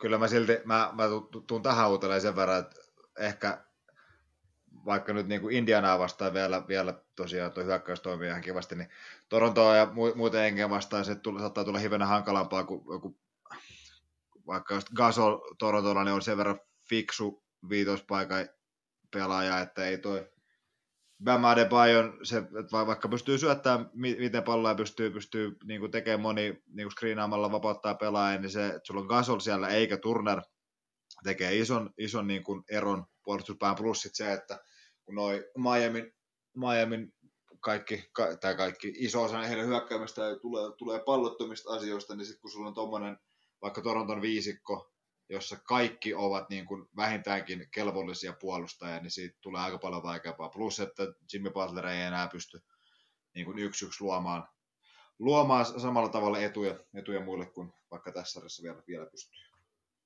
Joo, itse asiassa kaaviossahan seuraavaksi heille tulee vastaan, jos tästä selviävät ja Milwaukee selviää omasta äh, täskistään, niin kohtaavat Milwaukee Bucksin tokalla kierroksella. Siitä voi tulla ihan mielenkiintoista no ei, niin, piti jostain sanoa, että se tarvii miettiä ehkä vielä vähemmän, kun sit, tulee, tulee, tulee, joukkoa vastaan, jota, jota ei kiinnosta pätkän vertaa. Jimmy, Jimmy Butler niin kuin mukamas oletettu heittovoima, ja mitä ei ole, tai sitten niin kuin Bam Adebayo, että ne pistää sitten pistää Brook Lopesin puolustaa Bämiä, ja se, se pyörii pelkästään siellä kolmessa sekunnissa, tekee niitä hänen tota, pikkuliikkeitä, että pystyy käytännössä koko 24 sekuntia olemaan kolme sekunnin siellä puolustamassa, ja sitten Jannis puolustaa sitten ihan ketä se haluaa ja sitten sieltä loppuu tila kesken. Kyllä, kyllä tulee, tulee tosi vaikeaa olemaan. Tämä Indiana on ehkä semmoinen, että se, se luo, luo pientä silmänlumetta tuolle, tuolle Miamin tota, iskukyvylle sit kuitenkin, että sit kun tulee oikeasti hyvä joukkue vastaan tuolla idän puolella, niin kyllä se on, se hyökkäys on vaikea. Puolustaa ne pystyy yllättävänkin hyvin ollakseen tuommoinen joukkue, missä ei siellä ihan lockdown-tason puolustajia sitten Butlerin lukuun ottamatta tuossa niinku viisikossa. Okei, okay, Ikoidala on toinen, mutta siihen nähden, että yllättävän hyvin pystyy puolustamaan, mutta hyökkäys tulee olemaan todella vaikeaa. Ää, tässä täytyy semmoinen mainita, tota, koska kuplaturnauksen aikataulu on semmoinen kuin on, niin tuolla ää, nauhoituksen ensimmäisen puolikkaan aikana, niin Miami tosiaan voitti Indianan tokassa ottelussa ja pienenä tilastopoimintona tuosta pelistä, jota emme tietenkään voineet tässä katsoa, niin ää, Miami kassitti kolme pisteen heittonsa 18 kautta 35, eli 51 prosentin tarkkuudella, ja siellä Duncan Robinsonilla sattui tänään osumaan seitsemän kolkkia kahdeksasta yrityksestä. Et jos Milwaukee jatkaa sitä, mitä on ää, tota, väitetysti tuolla tota kuplapeleissä tarjonnut vastustajalle niitä kolmen pisteen heittopaikkoja, niin en usko, että Duncan Robinson kuitenkaan sellainen sälli on, jonka tota, nimeä ei mainita skautissa ennen ottelua. Joo, se, se, se, on tosi pitkälti niin kuin Milwaukee on ollut siinä läpi kauden todella hyvä, että he, he tietää tosi tarkasti, että kenelle he niitä heittoja voi antaa ja, ja niin kuin heille myös antaa. Eli tullaan varmasti näkemään, mikäli Miami tuosta jatkoon nyt menee, niin tullaan varmasti näkemään tällaisia, tällaisia puolustus, puolustus tota, taktisia valintoja, että siellä sitten annetaan, annetaan tosiaan niin kuin Bam, Bam ja Jimmy Butlerin tehdä niin kuin se seistä aivan yksin kaarella ja kaikki, kaikki muut, niin kuin, muut, muut, muut merkataan kyllä eri tavalla, tavalla siellä. Siis tossahan on ainoastaan se ongelma, että jos annetaan Butler ja Adebayon seistä yksin kaarella, niin sillehän puolustus ei voi mitään, jos he menee yhdessä seisoo samaa paikkaa. se, se on myös näin. Mutta joo, ehkä me tämän syvän analyysin myötä suositellaan oikeasti koriksesta kiinnostuneille kuuntelijoille vaikka sitä Palotien kaunis mieli podcastia ja siirrytään läntiseen konferenssiin. Eli Lakers Portland-sarjaa, jossa Portland riisti itselleen kotiedun ensimmäisessä ottelussa – Joo, eli Portlandilla oli huikea drive tuossa noin kupla runkosarjassa ja sitten tuolla tota, sääliplayereissa. Ja näyttää sille, että sama jynkytys jatkuu myös sitten, kun aikuisten pudotuspelit alkoi. Ja ensimmäisestä matsista tosiaan ottivat yllättävän selkeä voiton Lakersista lukemin 193 ja Lillardin 34 pinnaa niin teki hänestä tämänkin ottelun sen merkittävimmän hahmon. Joo, Lakers vähän ehkä kärsinyt tuosta Milwaukee-taudista, että tota, heilläkin tuntunut siltä, että se mopon käynnistäminen kestää aika pitkään.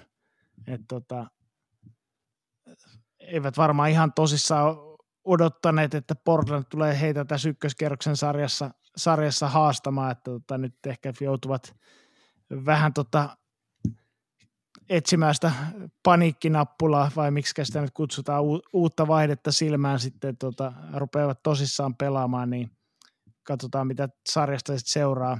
Ehkä tuossa niin ennakoissakin todettiin, että sieltä Lakersin porukasta niin tota Avery Bradley oli jäänyt pois kokonaan kuplaturnauksesta ja sitten Rajon Rondo loukkaantui, niin tämä ainakin näkyy niin kuin sitä kautta, että Lakersilla oike, oikeastaan ei löydy yhtään semmoista – vakavasti otettavaa puolustaa Damien Lillardille, että kyllä he jatkossakin on, tulee olemaan sit sen, sen varassa, että pitää toivoa, että ei Lillardille tule ainakaan mitään pöljää päivää sitten seuraavissa peleissä. Joo, Jossa tällaisia... oli joku arvio, että Lakersin kokoonpanosta niin parhaat saumat Lillardin puolustamiseen olisi siellä hassun näköisellä vaaleella jatkella, jonka nimeä en nyt muista. Alex Caruso on kyllä hauska, hauska, tosi paljon. Caruso on hauskan näköinen mies, mutta ei, ei, ei kyllä, ei se, ei, se, ei, se ehkä, ei se ehkä lopulta riitä kuitenkaan. Enemmän tuossa ainakin eiköspelissä nä, näkyi sitä, että kaikki noin pal- tai etenkin matsin lopussa nimenomaan, niin palloskrin puolustuksessa niin kuin, ei edes ollut välttämättä sen itse pallollisen puolustajan, vaan sitten ne muut, muut tukitoimet ympärillä oli aika, aika silleen kehnolla, kehnolla tasolla, mikä kertoo nimenomaan tästä Milwaukeein taudista, että ei, ei ole vaan tarvinnut pelaa hetkeäkään täysillä, niin sitten tuollaisten ihan perus, perusjuttuja, niin toteuttaminen on aika, aika puolivillaista vielä tässä kohtaa.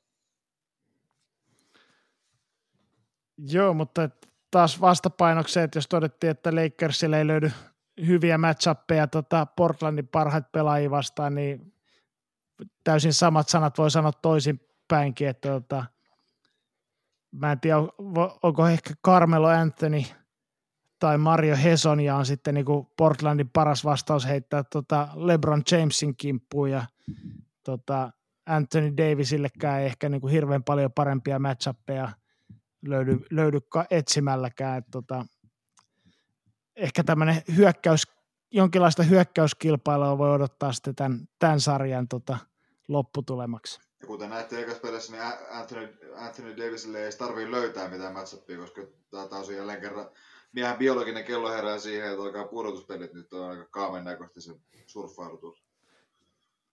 Niin ja jos, jos en ihan väärin muista, niin tota, tämä ennakoitiin tuossa meidän taannoissa muka pudotuspelit jaksossa. Saattoi olla. Mulla ei ole mitään muistikuvaa. Mike Ei mitään Muscala, muistikuvaa. Ma, Mike Muscala on ollut, ollut kuplassa just niin hyvä kuin mä oon aina tiennyt. Joo. Semmoisena mielenkiintoisena tai itseäni kiinnostavana knoppina, että tota, kaikki muistaa varmaan meidän tota, korona-ennakoista siitä, kuvauksen siitä, että millä tavalla nuo joukkueet on tuolla Disney Worldissa majoitettu noihin hotelleihin. Eli Grand Destino Towerissa ja, tota, on etukäteen kummankin konferenssin neljä parasta jengiä ja sitten oli tämä Grand Floridian Resort and Spa, jossa on sitten niin kuin, ää, kuplaturnauksen alkaessa konferenssiensa sijoilla 5-8 olleet joukkueet. Ja sitten oli näille niin keräilyerien jengeille niin tämä Yacht Club Resort. Niin Portland on ainoa joukkue, joka vaihtaa hotellia tämän turnauksen aikana. Eli kaikki muut joukkueet joko olivat etukäteen suunnitelmissa, että menevät pudotuspeleihin ja saavat pysyä hotelleissaan tai sitten lähtevät laulukuoroon, niin kuin mitä tuolta nyt lähtee, Memphis ja Washington ja New Orleans ja Sacramento, San Antonio ja Phoenixia. Mutta Portland joutui pakkaamaan laukkunsa ja vaihtamaan tuonne tätä Grand Floridian hotelliin sitten Memphisin vapauttamiin tiloihin. Eli tämä on tämmöinen tota, että he ovat vähän niin kuin vieraspelireissulla olleet tässä näin ensimmäisessä ottelussa, jonka sitten onnistuivat kääntämään voitokseen, eli heillä oli hotellivaihto alla. Siellä kannattaa varmaan syynnetä tarkkaan kaikki vaatekaapin päällykset ja muut, ettei sinne Memphisin kaverit ole jättänyt esimerkiksi maitotölkkiä haisemaan, että se on sitten viikon jälkeen, jos se vasta löytää, niin se on jo aika paha kärrys, että siinä huoneessa. Niin, tai jos on jotkut yskäkset jossain vaakasuoralla pinnalla, niin ettei käsillä tai vahingossa kielellä niihin osu sitten maista, että mitäkään tämä mähnä tässä yöpöydällä on. Mutta joo, ää, tota, ehkä me siirrytään seuraavaksi sitten tuon tota, läntisen konferenssin seuraava ottelupari, eli Los Angeles Clippers vastaan Dallas Mavericks. Ja tähän mä haluaisin pohjustaa sen verran, että Mavs ja Clippers ei ole koskaan kohdanneet pudotuspeleissä, eli etukäteen oli aivan mahdoton sanoa, että kuinka tässä ottelusarjassa tulee käymään. Ei se nyt ihan mahdotonta, että joko Clippers menee jatkoon tai Dallas menee jatkoon. ei, ei tätä nyt. Joo. Ja tuota, onko sulla Juuso tähän jotain vai alanko mä vaan mouhoamaan? Sä voit alkaa mouhoamaan, niin mä voin sitten sit, tota, kerätä, kerätä ajatukseni ja vastata tai jatkaa siihen jotain, jos jatkettavaa jää. Joo, etukäteenhän tämä nyt vaikutti semmoiselta niin kuin, tota, huonoimmalta mahdolliselta asetelmalta Maveriksin kannalta. Ja vastassa oli joukkue, jolla on niin kuin, todennäköisesti parhaat mahdolliset kaverit tuhoamaan Luka Doncic, eli Paul George ja Kawhi Leonard. Ja varsinkin tuossa ekassa matsissa, niin se näytti hetken aikaa vähän samalta kuin Suomi USA Bilbaossa, eli niin, tota, nuorta slovenialaista kyykytettiin neljän menetyksen verran pari ekaan minuuttia ja, ja muutenkin homma näytti vähän synkeältä. Mutta sitten kun Doncic otettiin vaihtoon vähän hengähtämään, niin jollakin ihmeen konstilla Maverick sitten tota, onnistui raapimaan itsensä tuohon ekaan peliin messiin ja, ja tota, homma näyttikin ehkä snadisti positiivisemmalta kuin ensi hätään olisi saattanut ajatella. Eli itsellä silloin sen ekan pelin äh, yhden pimeinä tunteina se pari minuuttia, kun Chigas, tota, niin oli vähän sellainen fiilis, että koska se Antetokumpo onkaan vapaa-agentti, että tämä nyt näyttää ihan hirveältä, mutta loppujen lopuksi se ensimmäinen peli sitten ei niinkään kääntynyt siihen, että ää, tota, George ja Leonard olisi Doncic jotenkin siellä tuhonnut, vaikka kaveri 11 menetystä ottikin siihen peliin, vaan ehkä merkittävämpi käänne oli se, kun Kristaps Porzingis hölmöili itsensä kahdella tekulla suihkuun, ja sitten Mavsin koneesta puuttui yksi ylinteri siinä vaiheessa, kun matsi oltiin ratkaisemassa. Tokapeli oli sitten selkeästi mukavampaa kamaa, eli en nyt ihan saletti ole, mutta mulle jäi semmoinen fiilis, että Mavericks johti matsia alusta loppuun. Eli ottivat siihen semmoisen 15-2 avauksen ja tota, pitivät ohjakset sitten käsissään ihan ottelu loppuun asti ja ää, toi, tota, tällä kaudella tutuksi tullut loppuminuuttien sulaminenkaan ei jostain syystä realisoitunut, että joku voisi ajatella, että ehkä siellä on joku oppinut jotain tai sitten, että kyse on vain satunnaiskohinasta. Eli siinä, että joskus ne 18 pisteen neljännen jakson johdot vaan sulaa toistuvasti käsiin. Yksilötasolle jos menee, niin tota, tosiaan Porzingis oli ekassa matsissa ihan kiva, kunnes otti tekut ja poistui paikalta.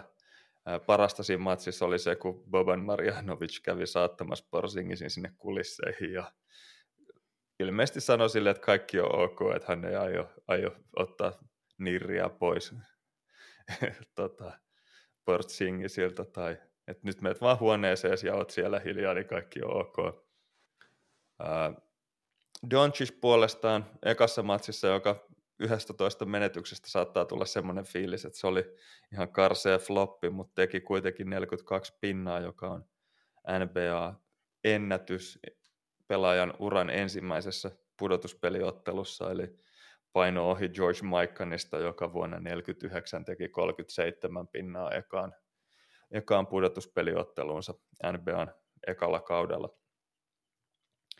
Eli sikäli tilastokirjoihin tuli taas Doncicille oma rivi jonnekin, tai itse asiassa hän korvasi sen George Mikanin rivin sieltä.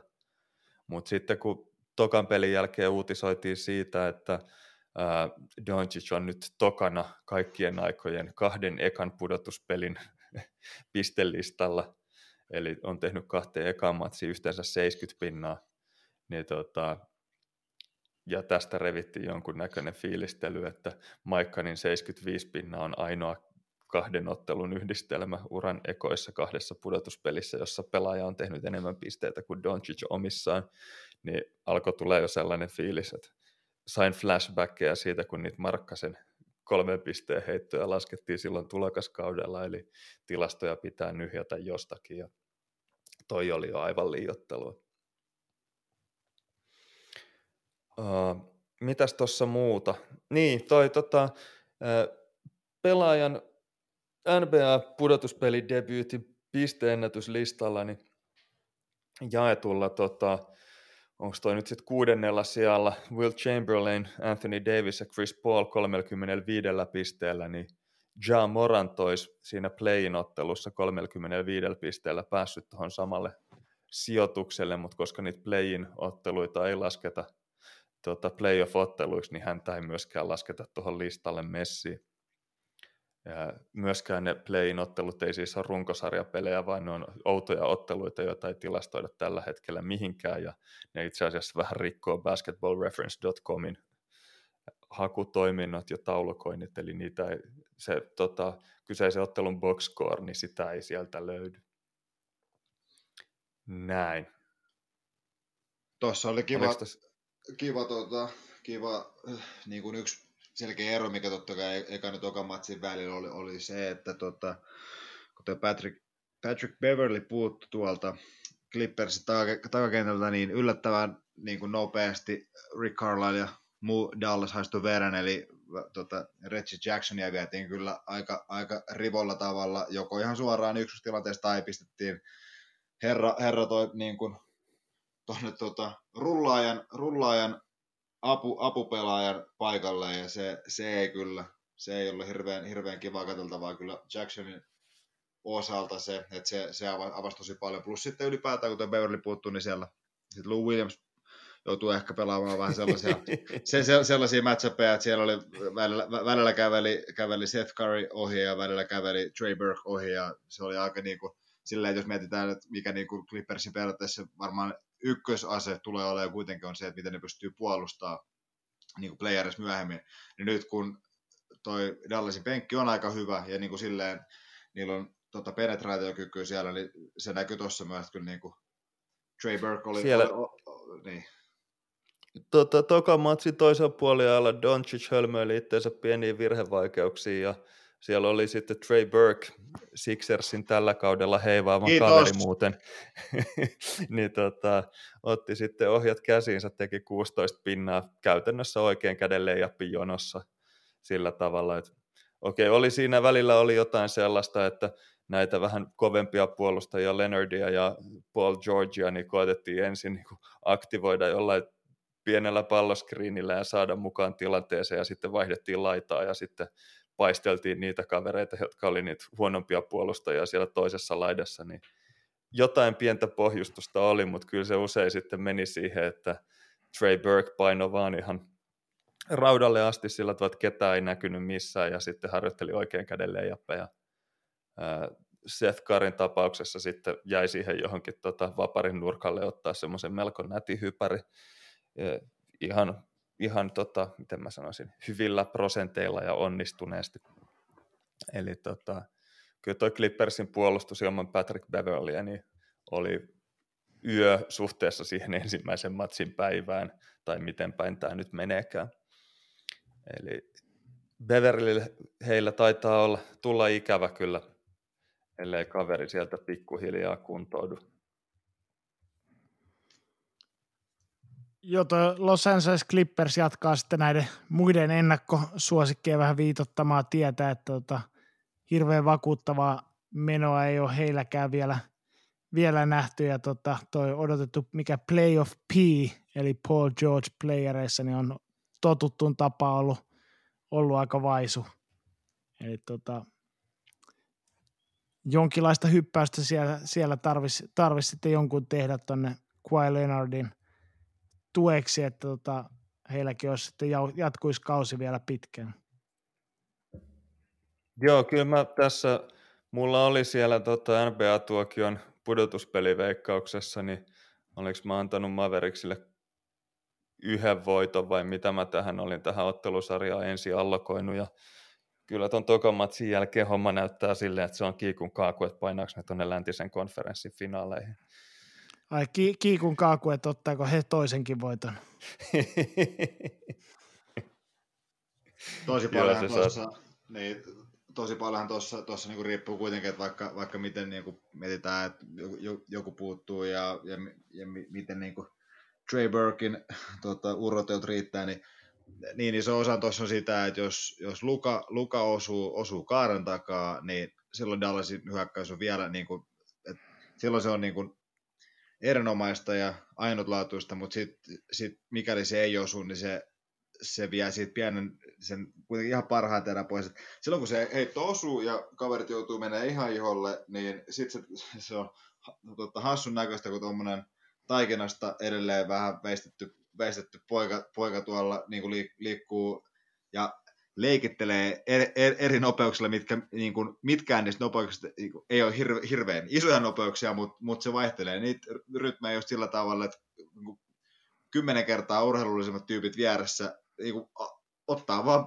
puolikkaat askeleet väärään suuntaan väärään aikaa ja sitten se, sit se hiippailee joko renkaalle tai, tai sen verran syvälle, että pakottaa jonkun auttaa jostain ja sitten sit joku pääsee yhtäkkiä ampuu kykkäämään vapa, vapaat kolmasta. Et mutta niin kuin toi eka matsi oli vähän semmoinen, että se heitto ei oikein osunut siinä, ja silti teki ne kaksi, ei siinä mitään, mutta se, se niin kuin muun, joukkueen hyökkäämisen sit etenkin niin kuin tiukimmilla paikoilla oli vähän haastavaa, mutta mut, mut jos, jos, jos se hakkaa nyt kolkkeen sisään tuohon tahtiin kuin nyt, nyt niin kuin heti matsin alkuun, niin sit se, se herättää heti vähän enemmän kunnioitusta ja pelkoa Clippersin pakeissa, niin sitten se, sit se niin kuin muu, muu, muu paletti sit aukeaa ihan eri tavalla.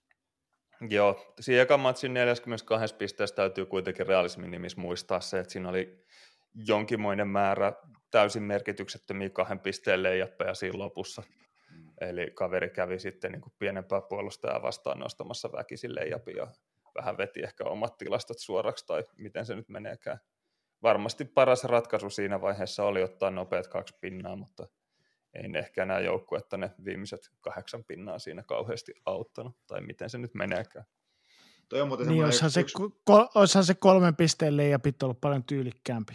Toi on, toi on yksi sellainen, että mikä pitää kyllä ma, niin kuin, tota, mainita tässä kohtaa, että se on jännä, miten no, noinkin niin kuin äärifiksu pelaaja kuin Luka on, niin hän on, hän on matsion lopuissa ihan niin kuin umpi huono tekemään noita valintoja. Et, et, et, et jos esimerkiksi vaikka jengi on, jengi on tota, viisi, pinnaa, viisi pinnaa perässä ja aikaa 10 sekuntia, niin se menee tekemään joka ikinen kerta leijäpy, mikä on ihan käsittämätön suoritus. Niin se, se, se, se, on ihan niin kuin, no mutta hei, omat, omat pelastot niin kuin paranee siinä, mutta et en, enkä tiedä, että miettiikö välttämättä just, just sitä, mutta kyllä se niin kuin matsi, matsien lopussa käy, käy niitä tota, vapaat oikein käydä, oikein käydä tota, setupia painamassa keskellä aika, aika kovalla, kovalla prossilla, vaikka ehkä pitäisi jotain muita, muita suorituksia hakea. Joo, mutta jos me mentäisiin tästä sitten eteenpäin seuraavaan sarjaan, eli Denverin ja Utahin väliseen sarjaan, jossa ykkös, ykköspelissä tota, melkoista tota, vuorovedolla edettiin aina jatkoajalle asti, jonka sitten tota, Denver hois kotiin lähinnä Jamal Murrayn tota, todella kylmien heittojen perusteella. Ja tois, toka peliä mä en ainakaan edes kat- ole kattonut, että tota, mä en siitä osaa sanoa yhtään mitään. Ei ole Olli kukaan muukaan.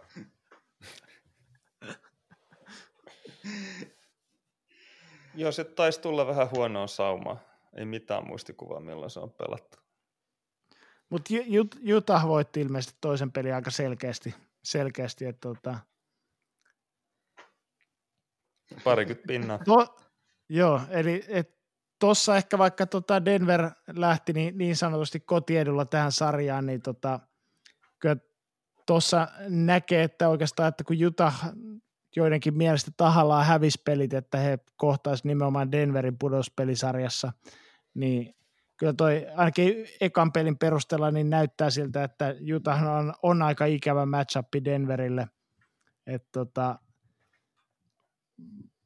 paljon on Denverin peli perustuu siihen, että Jokic pystyy poraamaan tota, hyviä heittopaikkoja itselleen tai kavereille, mutta Rudy Gobert on niitä harvoja senttereitä, joiden läpi sitten Jokic ei pääse, pääse siellä korin läheisyydessä. Ja tota, Den, muuten Denverin porukasta, niin Gary Harris ja Will Bartonin poissaolo ehkä niin kuin, ei ole muuten juurikaan väliä, mutta tota, nyt kun he eivät ole mukana, niin ei Denverillä oikeastaan yhtään hyvää päällystakkia Donovan Mitchellille ja Donovan Mitchell on tuossa ollut aika kuumana kyllä ekoissa peleissä. Joo, Denverillä se... oli tota, kuplan huonoin puolustuksen tehokkuus Eli 22 joukkueesta niin sallivat eniten pisteitä sataa pallohallintaa kohti ja ovat antaneet Jazzille nyt 125 ja 124 pinnaa noissa peleissä. Eli kyllä sieltä niinku heidän ammeestaan puuttuu tulppa tai jotain, en mä tiedä miten se ilmastuu.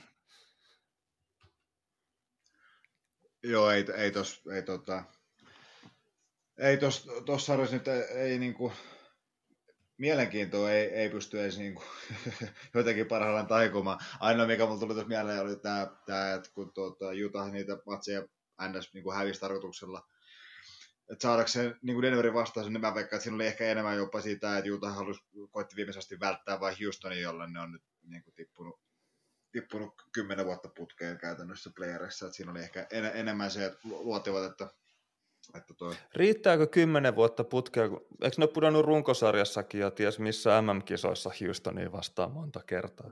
No, kyllä, just näin. Joo, ei, mutta ei kyllä tämä, tämä, niinku, kuvastaa varmaan parhaiten sitä, että Will, Will Barton, en tiedä oliko oikeasti mikään lohko, mä veikkaan, että se veti vaan luovart koko Denverin or, organisaatiolla lähti tekemään. Jahas. Tota, Tämä on hyvä tätä ottelusarjaa, kun käydään läpi. Äh, Jazzilla siis Bojan Bogdanovic ja Mike Conley puuttuu rivistä. Bojanilla rannevamma ja Mike Conleylle syntyi lapsi, eli hän on poistunut tuolta kuplasta, eli joukkueella on Tracy Morgan aloituksessa, tai siis Juvan Morgan, kuulemma Juvan Howardin veli, ja sitten Royce O'Neillkin on Shaquille O'Neillin serkku, eli heillä on näitä tämmöisiä julkisten sukulaisia siellä – kokoonpanossa, niin tota, ää, mä itse asiassa tässä justiin kattelin, että kyllä se Mavericks painaa tuonne tota läntisen konferenssin finaaleihin, koska jompikumpi näistä jengeistä tulee tokalla kierroksella vastaan. Niin ja vielä tuossa ilmeisesti on tota Donovan Mitchell on Pete Mitchellin, eli tota, tuttavien kesken Maverickin joku pikkuserkku. Niin siis sä puhut nyt tuosta tota, Top Gunista. Kyllä. Vai, joo, okei. Okay. Mulla, mulla, sama, mulla sama menee mies. toi ja hei me lennetään aina sekaisin. Ei kun mikä se on. Ei, mutta si, siinä, oli tota, siinä oli taas toi Jabbar. joo, kyllä. Onko, onko, on, onko näin, että Jamal Murray ja Bill Murray on sukua keskenään? Tuli nyt vaan Todennäköisesti mieleen, Aatam ja Evan Murraysta lähtien. Niin, tuli, tuli just mieleen vaan, että, että, että olisiko de, niin Denverin joukkueessa mitään, mikä kiinnostaisi mua. Ei edes se. En mä tiedä, siis mua tuossa otteluparissa, niin eni, okei mä tykkäsin tuosta, tota, kyllä se oli hauskan näköistä, kun kaksi isoa eurooppalaista painii siellä korjalla ja, ja sitten vielä mielenkiintoisempaa oli ehkä se, kun toi tota, Rudy Gobert meni vaihtoa ja sieltä tuli sitten backup Tony Bradley kehi, joka eh, yritin sieltä vähän niin myönteisellä mielellä katsoa, että kyllä se nuori iso jätkä, niin jossain vaiheessa se saa jonkun onnistumisen. Mutta sille harvemmin osuu molemmat kädet samaan aikaan, kun se oli hyökkäyslevyssä niin palloon, niin että se pallo olisi jäänyt siihen väliin tai, tai sitten, että niin kuin olisi hötkynyt oikeaan sen paikkaan siellä puolustuksessa hosuessaan. Kyllä mä henkilökohtaisesti Joo. ihan vain niin henkkohti, jos mä haluan nähdä, kun kaksi isoa eurooppalaista tota, senaattori vähän keskenään, niin mä, mä tuun katsoa vaikka miesten kakkostivaria sitten etelä, etelä alueelle. Ei mun tarvitse tuota sarjaa katsoa. Joo, to, to, toi täytyy sa- sanoa, että sama sattui kyllä itsellekin silmään, että tota, vaikka siellä vaikka Washingtonin joukkueessakin oli pelaajia, joiden ei pitäisi NBS pelata, niin kyllä toi Tony Bradley on ollut kyllä niin kuin huonoin pelaaja, jota mä oon kuplassa nähnyt, nähnyt pelaamassa. ja tota, tämä niin kyllä väkisinkin herättää tämmöisen laajemman koripallofilosofisen kysymyksen, että tota, miksi sulla joukkueessa on ylipäätään sen kakkosentteri, jos se peluttamista on pelkästään haittaa omalle porukalle. Että siitä pitäisi niinku tunnustaa to, tosiasiat ja peluttaa sitten vaikka pienempiä jätkiä, että sä et pelaa kakkosviisikossa ollenkaan niin, Jos sulla on niin huono kakkosentteri, että sen peluttamisesta on pelkästään haittaa, niin kansi ehkä se kolmosentteri ottaa kehiin siinä vaiheessa, kun ykkössentteri pitää leputtaa. Mutta joo, onhan se tietenkin, että ehkä siinä on joku tällainen, että jos on pelkona, että koko joukkueen puolustuskonseptit pitää vetää uusiksi silloin, kun meillä ei ole siellä semmoista 2-13 pitkää järkälettä, niin tota, mieluummin sitten yritetään, että muut saa tehdä samoja juttuja vähän heikomman senaattorin kanssa suhteessa sitten siihen, että siellä on Gobert tai sitten välillä Tony Bradley hänen tilallaan ehdottomasti mun suosikki pelaaja tässä ottelusarjassa. Siis, siellä on saattanut niin kuin toi, tota, Donovan Mitchell kaikkia aikojen listalle kolmanneksi painaa 57 pinnalla, mutta mun sympatiat on Tony Bradden puolella ihan satanolla tässä näin. O- on muuten tota Bill Bradlin poika. Eikä ole.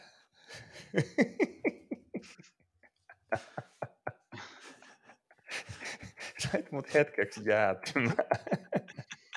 Siirrytään seuraavaan ottelusarjaan, eli Houston vastaan Oklahoma City. Ja tässä ottelusarjassa tunnetusti tota, Houstonilla on kotietu. Tämähän on siis etukäteen tämä Houston Oklahoma City ottelupari ennakko erittäin mielenkiintoinen, koska tässä tämä Rocketsin minipallo tai taitopallo tai miksi sitä haluaa kutsua, jossa painetaan korista ilman yhtään korispelaajan mittaista jätkää, niin kohtaa tämän tuota Thunderin kolmen takamiehen viisikon, jossa on siis Shai Gilgis Alexander, Chris Paul ja Dennis Schröder ratkaisuhetkillä, niin kolme pointtia käytännössä samaan aikaan kehissä. Eli tässä olisi niinku potentiaalia pudotuspelien niinku tämmöiseksi nykyaikaisimmaksi ottelupariksi, jossa pelataan semmoista äärimmäisen modernia taitokorista. Mutta mä en ole itse ainakaan katsonut yhtään peliä. Mites teillä? Mulla sitä, niinku, tuli tämmöinen kysymys vaan mieleen, että tota, kaikkihan muistaa varmaan, varmaan sen tota, ESPN, kun yritti tuossa korona, pahim, pahimpana korona-aikana täälläkin, niin pyörittää sitä Horse-kisaa, eikö Joo. näin? Joo. Niin sehän on ideana ihan niin kuin mielenkiintoinen kiehtova, eikö? Joo. Joo. No, katoitteko niitä yhtään? Ja jos katoitte, niin miten se meni? Oli, oliko se viihdyttävää?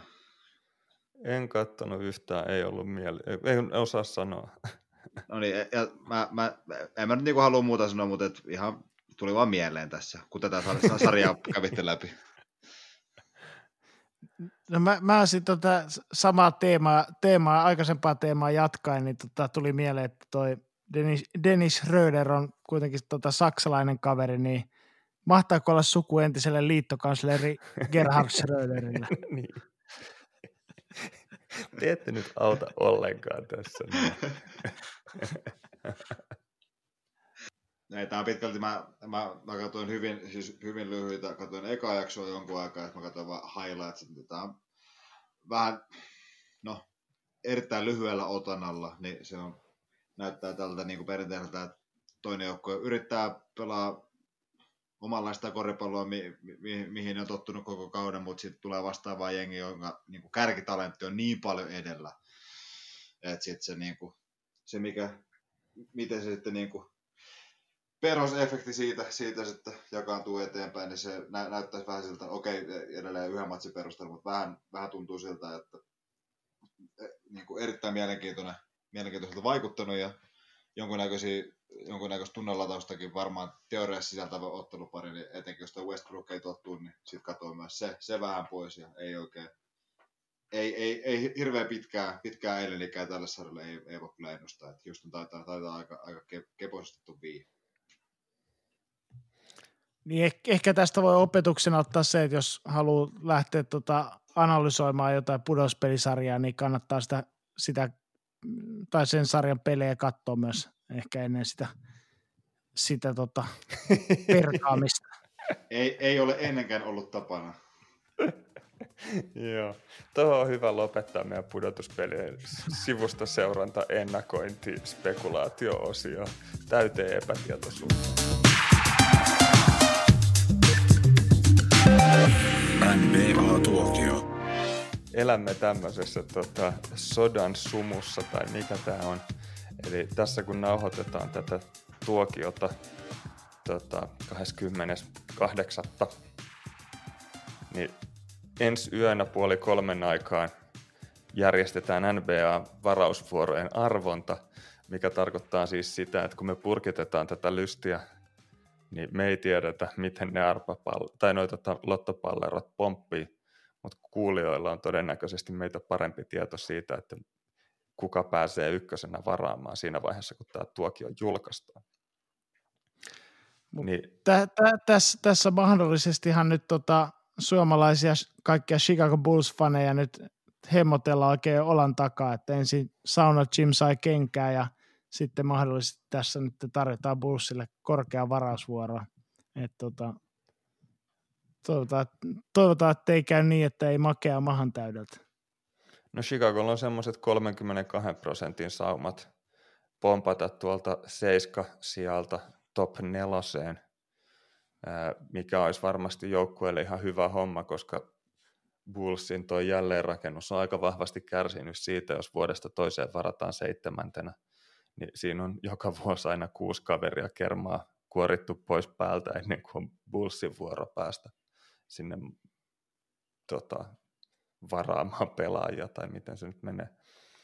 Ää, mutta siitä huolimatta, kun Bulls on tuossa keskellä tota lotteryä, niin on itse asiassa todennäköisempää, että he varaavat kahdeksantena kuin seitsemäntenä Eli 34 prosentin todennäköisyydellä he tippuvat yhden pykälän alaspäin. Eli ovat niin keskikastissa, että todennäköisesti takapäin joku painaa heidän ohitseen tuossa arvonnassa. Eli tässä voi nyt ajatella sillä tavalla, että heillä on mahdollisuudet kärkivarauksiin tai mahdollisuudet tippua jopa kasi tai ysi sijalle. Sitä alemmas, niin todennäköisyydet alkaa mennä melko pieniksi itse en ole kauheankaan, tota, miten tämä on tunnepuolella tausta asettanut tähän Bullsin arvontaan. Ää, katsoo noita todennäköisyyksiä, niin siellä on kolme joukkuetta, jotka ovat runkosarjassa olleet kaikkein huonoimmat, eli Cleveland, äh, Korean Golden State, Cleveland ja Minnesota, heillä kaikilla on 14 prosentin saumat päästä varaamaan ekana. Ja mulla on pienet antipatiat kaikkia noita jengejä kohtaan. Toivoisin, että sinne ykköspaikalle pomppaisi joku toinen joukkue. Ja jos tuolta nyt voisi arvonnasta jotain joukkuetta toivoa, niin henkilökohtaisesti, niin mitä mä sanon. Kyllähän se olisi ihan kiva, jos San Antonio ykkösvarauksen tuolta saisi, mutta valitettavasti sen todennäköisyys on kahden prosentti yksikön luokkaa, eli hyvin epätodennäköistä.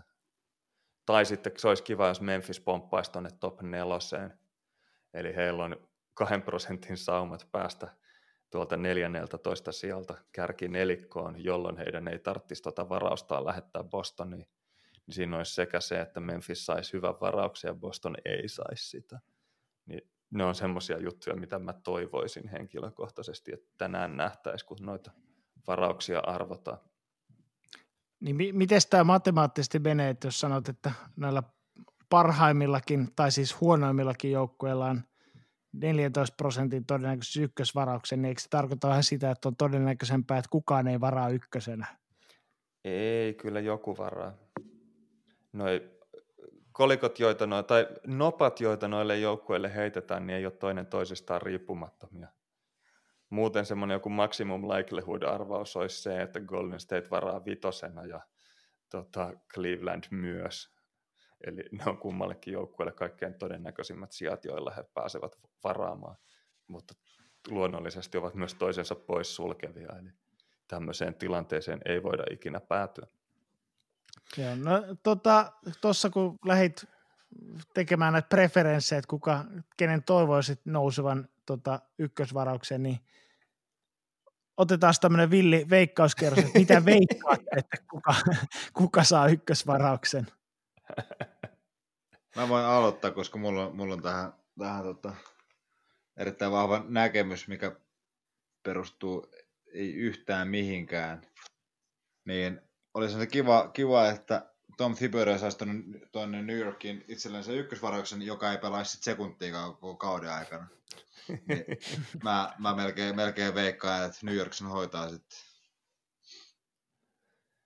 Joo, kyllä mä luulen, että New Yorkissa on aika puhaltaa uusien tuulien ja tosiaan kun tämä arvonta toteutetaan nykyään siellä suljettujen ovien takana, niin kyllä se on NBAn etu, että se New Yorkin joukkue sieltä nousee, eli eiköhän joukkueelle työnnetä väkisi ykköspikkiä tässä näin.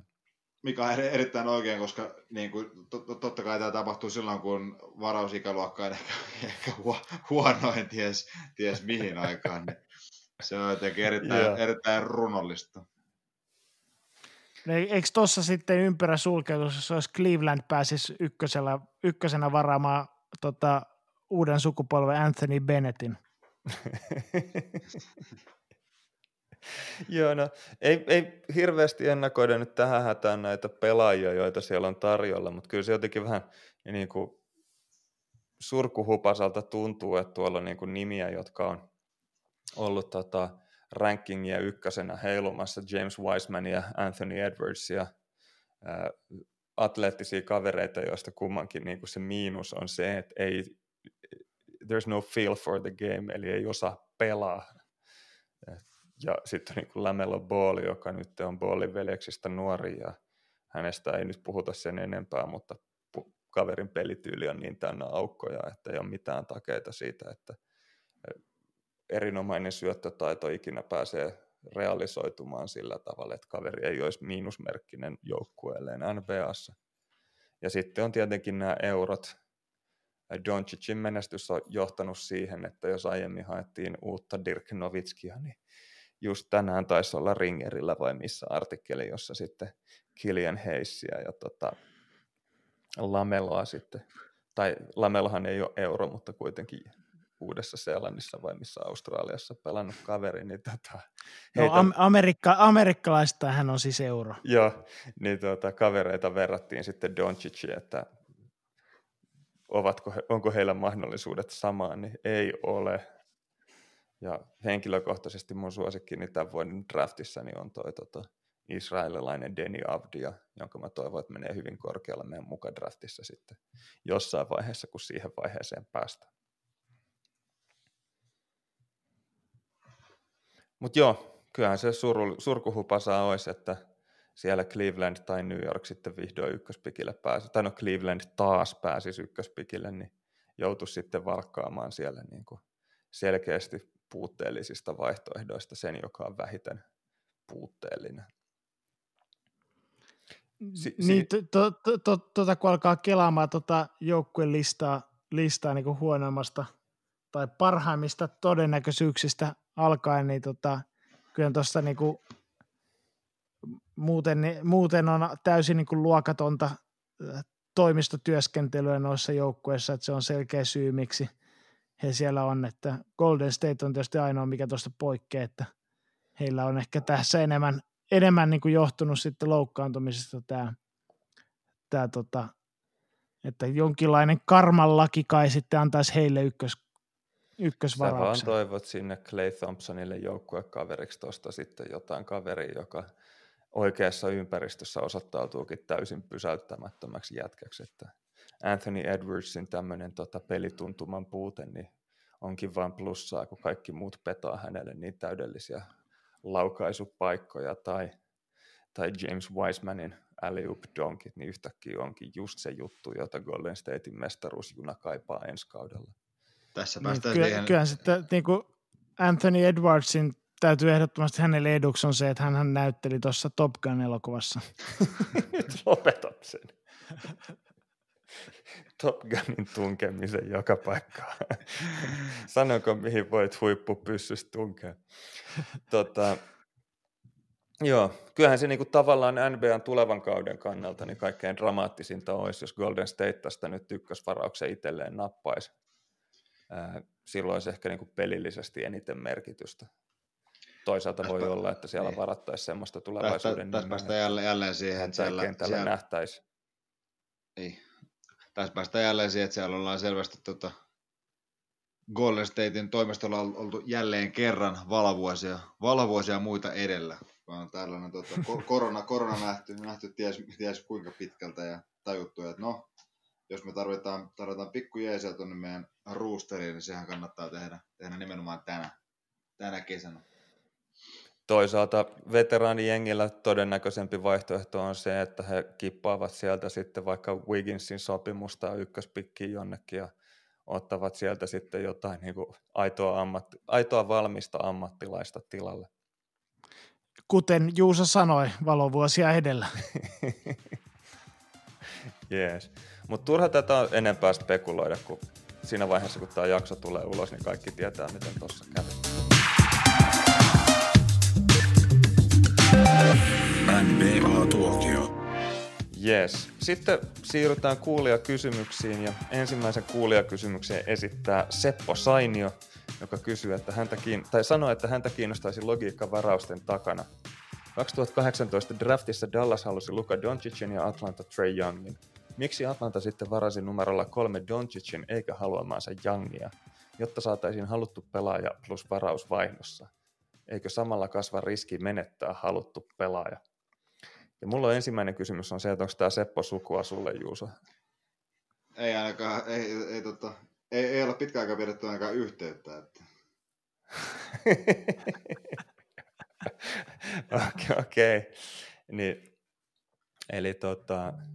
Mä, mä ajattelin, että tämä olisi ollut Juuso joku Burner-tili, mutta ilmeisesti ei meillä ei ole videokuvaa, mahdoton sanoa, millaiset kaulukset Juusolla. Ää, tota, kuulemaan ruusukultaiset tota, kuulokkeet kuitenkin päässä. Ää, niin, eli ihan mielenkiintoinen kysymys, että minkä takia tämmöinen pelaajakauppa tehtiin. Niin faktahan on se, että siinä vaiheessa, kun draftia oikeasti pyöritetään, niin joukkueella on aika hyvä käsitys siitä. No ensinnäkin, että mitä ne en heitä aiemmin varanneet joukkueet haluavat, koska he ovat varanneet pelaajansa jo. Ja sitten toisaalta kyllä siinä on jonkunnäköistä informaatiovaihtoa joukkueiden välillä käydään jatkuvasti sillä tavalla, että tota, on myös jonkunnäköinen käsitys siitä, että millä sijoilla kutakin pelaajaa mahdollisesti ollaan varaamassa. Eli siinä mielessä tuossa nyt ei välttämättä ihan hirvittävää riskiä heillä ollut Atlantalla tuossa, kun pari pykälää alaspäin tekivät kauppoja. Eli tiesivät, että DeAndre Aytonin Phoenix haluaa, koska olivat hänet varanneet ja tiesivät, että Sacramenton Vlade Divac haluaa Marvin Bagley kolmannen, koska hänetkin oli varattu jo siinä vaiheessa, kun Atlantan vuoro koitti. Sen jälkeen tai, sitten, tai sitten, sitten tiesivät siitä, että Vlade Divac ei tiedä näistä tota, varausvuosikerrosta ja palkkakattoasioista hölkösen pölästä. Joo, mutta sitten Atlantalla oli tietenkin oma näkemyksensä siitä, että, että miten he noihin pelaajiin suhtautuvat ja noista heidän tekemistään liikkeistä niin pystyy päättelemään esimerkiksi sen, että he tykkäsivät Trey Youngista plus Dallasin seuraavan vuoden ykkösvarauksesta enemmän kuin Luka Doncicista. Eli eivät suoraan sanoneet, että pitävät Youngia Doncicia parempana pelaajana, mutta jos saavat siihen Dallasin ykkösvarauksen, niin ovat valmiita sitten niin kuin kallistamaan vaan Youngin suuntaan. Sen lisäksi heillä sitten oli tiedossa se, että tota, he pitävät Youngista enemmän kuin Jaren Jacksonista esimerkiksi, koska muuten olisivat sitten voineet jonkunnäköistä tota, kauppaa myös Jaren Jacksonin ympärille rakentaa. Ää, yleisesti ottaen Youngia veikkailtiin aikaisintaan kutosvaraukseksi tuossa draftissa, koska hän oli aika pieni kokoinen, tai on edelleen hyvin pieni kokoinen ja heiveröinen, ja hän ei puolusta ollenkaan. Eli siinä mielessä tota, kun näitä konsensus mock drafteja tuolta vuodelta kattelee, niin esimerkiksi toi tota Jaren Jackson Jr. ja useissa tapauksissa myös Mo Bamba niin kuin ennakoitiin varattaviksi ennen Trey Youngia. Eli pikemminkin toi homma meni niin, että kun Atlanta varas Trey Youngin kolmosvarauksella, tai siis hankki itselleen kolmosvarauksella ton Trey Youngin, niin yleinen konsensus ei ollut sellainen, että Trey Youngia oltaisiin tuossa vitospikillä vielä varaamassa tai nelospikistä puhumattakaan. Eli siinä mielessä Atlantalla oli kyllä aika hyvä niin kuin tämmöinen, tota, tai no toimittajat olivat sitä mieltä, ei se tietenkään mistään todellisesta infosta kerro mitään, mutta Atlanta ei välttämättä ehkä kokenut ottavansa mitään hirvittävää riskiä. Sen lisäksi kun Memphis varasi neljäntenä Atlanta ja Dallasin välissä, niin tiedetään, että Atlanta uskoi Memphisin pitävän Doncicia tai Jaren Jacksonia parempana kuin Youngia. Eli he eivät uskoneet, että Memphis Youngin ottaa tuolla nelospikillä. Saattoi olla myös, että Atlanta oli kosiskellut Memphisin kanssa vastaavia kauppoja kuin Dallasin kanssa. Eli että he tehkää meidän kanssa diili, mutta tuossa oli semmoinen ongelma, että Memphis oli kaupannut seuraavan kesän varauksensa ehdollisena jo Bostoniin. Eli Memphisillä ei ollut semmoista kauppatavaraa lyödä siihen oman pikkinsä kylkeen, niin kuin Dallasilla oli tuossa tilanteessa. Sen takia Memphis ei, tai siis Atlanta ei tehnyt diiliä Memphisin kanssa. Dallas sitten vitosvarauksellaan niin tota, ilmeisesti antoi ää, tota, Atlanta ymmärtää, että me tykätään Doncicista niin paljon, että me ollaan valmiita lyömään siihen vielä yksi ykkösvaraus kylkeen, jos varaatte meille Doncicin. Ja me varataan teille sitten ihan kenet te haluatte. Eli siinä vaiheessa tota, ei tarvinnut edes sitoutua siihen, että toi, tota, sen pitäisi juurikin Young olla, jonka Dallas sieltä sitten tota, kauppaa, tai mistä sitä tietää, yksi vaihtoehtohan tietenkin ollut myös se, että on sovittu, että jos Young on vapaana, niin sitten tämä kauppa toteutuu. Mä en usko, että siinä kauhean riskiä sille, että Youngia ei, tai että Memphis olisi Youngin varannut, niin oikeasti on ollut. Joka tapauksessa tuossa saavutettiin semmoinen voitto-voittotilanne, jossa Atlanta – sai Youngin ja varausvuoron, jota he pitivät Doncicia parempana, ja vastaavasti Dallas sai sitten Doncicin, jota he pitivät Youngia ja Dallasin seuraavaa varausta parempana. Eli kumpikin koki selviävänsä voittajana tuosta tilanteesta. Ja ratkaisevaa tässä oli siis se, että Atlanta ei uskonut, että Memphis olisi Youngin varaavan. jos Memphis olisi kuitenkin sitten tuossa välissä napannut sen Trey Youngin, niin Atlantalle olisi käynyt sillä tavalla surkeasti, että he olisivat sitten tota, joutuneet pitämään sen varaamansa Luka Doncicin tai sitten vaihtamaan hänet tuohon tota Jaren Jackson Junioriin. Kumpikaan ei kauhean huono vaihtoehto ole, varsinkaan näin jälkikäteen, kun tietää, että minkä näköinen kaveri toi Doncic loppujen lopuksi oli. Jotain tämmöistä siellä on saattanut tapahtua, mitä faktaa tietenkään ei ole. Sitten otetaan tota, kuulijakysymys Average Joonakselta Twitteristä. Bol Bol pelannee joitain minuutteja tulevissa pudotuspeliotteluissa. NBA on kuitenkin vahvistanut, että kuplassa mukaan tulleet ovat vasta ensi kauden Rookie of the Year-keskusteluissa mukana. Onko tiedossa aiempia keissejä, joissa playerikokemusta käy hakemassa pelaaja, joka ei ole lainausmerkeissä aikaisemmin pelannut NBAssa? Tota, teoriassa kai voisi olla, joka ei olisi tota, semmoisia pelaajia, jotka eivät ole pelanneet NBAssa, mutta tota, tämä kausi on ollut poikkeus tietysti monellakin tapaa, mutta myös siltä osin, että että tota, playoffin kokoonpanoon tai pudotuspelikokoonpanoon on voinut tuoda pelaajia, tota, jotka eivät, eivät ole sitten niin kuin esiintyneet joukkueen rosterissa, mutta aikaisemmin on edellytyksenä, että tuota kauden aikana on pitänyt ainakin yhdessä ottelussa olla kokoonpanossa, että on oikeutettu pelaamaan myös pudotuspeleissä. Ja tarkalleen ottaen hän tämä niin Bolbolkin, hän on pelannut tässä kuplaturnauksessa näissä seeding gamesissa, mutta tota, tämä oli erillinen päätös oli sitten siitä, että niitä ei lasketa, lasketa niin kuin tässä mielessä sitten hänen NBA, pelatuiksi NBA-otteluiksi, eli hän on niin kuin edelleen seuraavalla kaudella tai siis kenenkään niitä otte. Se ei ollut mikään tämmöinen erillispäätös Bol Boliin, että hänen, hänen, hänen matseja ei lasketa, vaan kenenkään niitä pelejä ei lasketa. Juurikin näin. Kenenkään, Mutta Denver, tota... kenenkään Denverin pelaajan pelejä ei lasketa. Nä... Juuso ei laske. Mut joo, eli tämä ei no. ole aiemmin ollut edes mahdollinen tapaus. Niin, tai siis äärimmäisen teoreettinen kuvio olisi semmoinen, että olisi ollut kokoonpanos, mutta ei olisi päässyt kentälle, mutta sitten pudotuspeleissä yhtäkkiä olisikin. Mutta ei ainakaan nyt tule mieleen, että olisi tuommoisia tapauksia koskaan ollut. Joo, mutta se, seuraava kysymys sitten saadaan Mikko Raatikaiselta. Konferensseista johtuen finaaleihin ei aina pääse kaksi parasta joukkuetta, joten mitkä ovat parhaimmat finaalien ulkopuolelle jääneet joukkueet? No, tota, mulle nyt ainakin ihan ekana tulee mieleen tämän kauden Chicago Bulls, mutta tota, tuleeko teille jotain muita ehdokkaita? Minkä takia se on paras niistä? Se ei ainakaan tule finaaleihin pääsemään. no, mutta ei se kyllä paras niistä ole. Täysin järjetön vastaus. En tiedä, oletteko kuullut tällaista juttua, mutta kevään 2019 Philadelphia 76ers oli, niin tosiaan en tiedä, oletteko kuullut tai lukenut mistään, mutta ne oli heiton päässä mestaruudesta.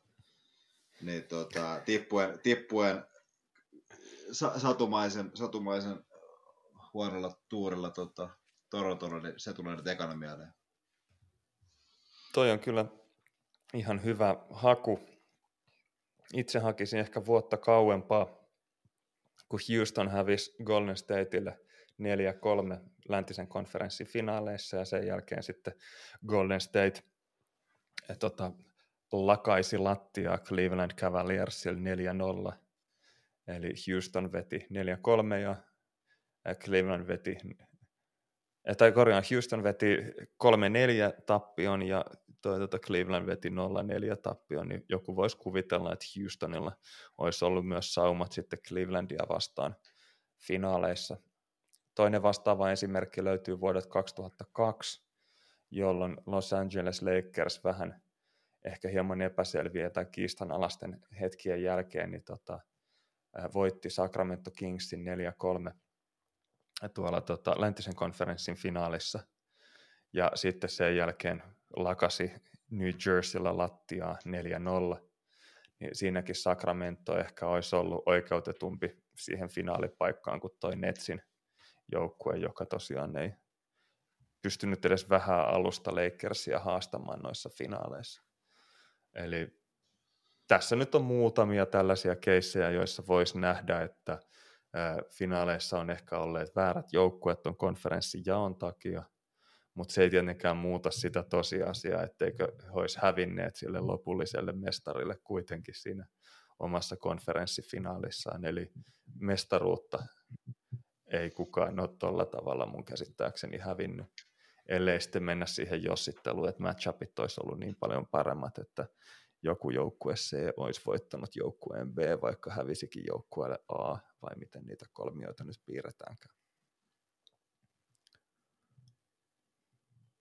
Joo, ehkä tässä pikkasen taas, jos mennään filosofisemmalle tasolle, niin tota, NBAssahan ei, ei jaeta mitalleja kauden päätteeksi, eli vaan, vaan mestari selvitetään – et siinä, siinä mielessä se on niinku tavallaan irrelevanttia, että kuka se on se finaalivastustaja, että kun tavoitteena on vaan selvittää paras joukkue ja se nyt tällä systeemillä melkein niin kuin millä mittarilla tahansa niin selviää.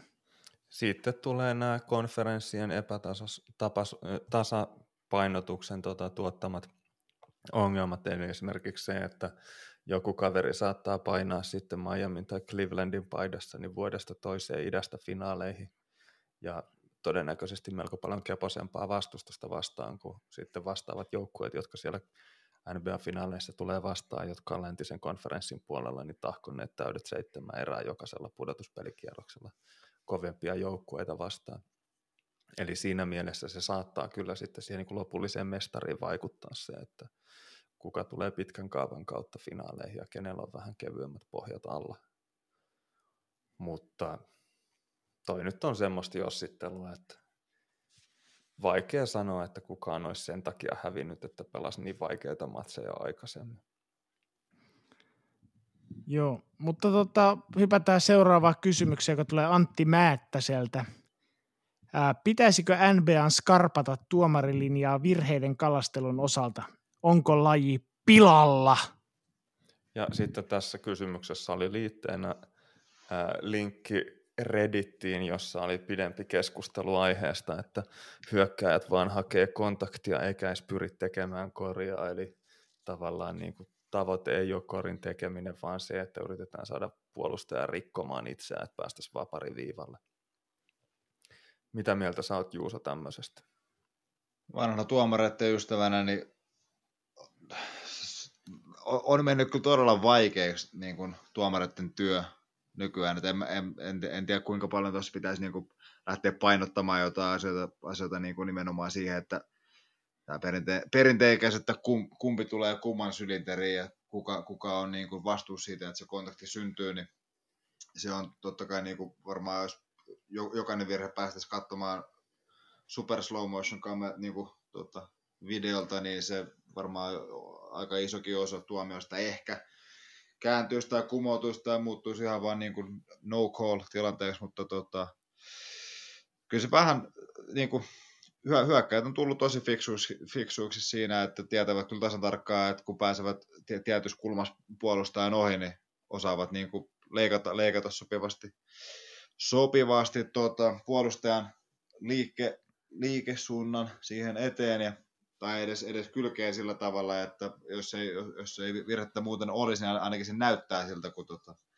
kontakti tapahtuu, tapahtuu oikeassa kulmassa. Niin ihan tälleen pitkän vastauksen su, tota, su, summaamisena, niin varmaan liikaa asialle voisi tehdä jotain, mutta sitten taas toisaalta niin liika, liika, tota, liika kontaktin menee, tai kontakti niin kuin virheiden, virheiden tota, pois siivoaminen, niin se menee sitten kohta siihen, että ollaan taas 2000-luvun alu, alu NBS ja Detroit Pistons voittaa, voittaa pelejä tekemällä 85 pinnaa. Että on tämä ehkä parempi versio kuitenkin kuin se sen aikainen koripallo. Joo, sehän on noissa NBA-säännöissä, että siellä on se rip-through-liike, jolla tota, onko se nyt Durantti, joka sen keksi, eli kun puolustajalla on käsi edessään, niin tota, siihen kun pyyhkäisee omat kätensä ja on heittävinään ja saa aina kaksi vaparia, niin tota, ää, siitähän nyt on tehty sellainen linjaus, että jos tuomarit heiluttaa käsiä sillä tavalla, mikä tämä nyt on tämmöinen rock the baby henkinen heilutus vihellyksen jälkeen, niin heidän tulkintansa mukaan kyseessä ei ollut luonnollinen heittoliike ja silloin siitä ei automaattisesti tule kahta vaparia, vaan tulee sivuraja. Niin ellei joukkuevirheet ole täynnä, niin sehän on nyt semmoinen myönnytys, joka tuossa on jo säännöissä tehty tämän niin kuin, tota, filmaamisen ja kontaktin hakemisen ja lajin pilaamisen niin kuin vähentämiseksi. Mutta se olisi aika loputon suo sitten, että jos erilaisista tällaisista niin kuin, ä, ajoissa, siis korille ajoissa tarkoituksellisten tota, suunnanmuutosten ja törmäysten aiheuttaminen tai se, että veivaa kätensä tarkoituksella heittoliikkeessä niin, että ne menee puolustajan kainaloon tai jotain, niin jos näissä sitten pitäisi pystyä katsomaan jotenkin sinne hyökkääjän pään sisään, että onko hänen todellinen intentionsa nyt yrittää laittaa sitä oranssia palloa sen punaisen rinkulan läpi vai yrittääkö hän nyt vain synnyttää jonkunnäköistä kosketusta itsensä ja sen puolustajan välille, niin tota, se on ihan loputon suo. Ja haluaisin nähdä sitten, kun jossain tiukassa paikassa, kun fanit taas pääsee halliin, niin katsomaan noita pelejä, että kun joku tuomari linjaa ottelu viime sekunneilla, että kyseessä ei ollut heittotilanne, eli kaveri tarkoituksella vanhaakin virheen ja nyt mennäänkin sivurajalle eikä vaan pariviivalle, niin sieltä todennäköisesti vyöryissä 20 000 raivohullua sitten tuomareiden kimppuun tai jotain, eli aika vaikeasti perusteltavissa tuommoiset tilanteet on sillä tavalla, että niin katsojatkin sen perustelun uskoo.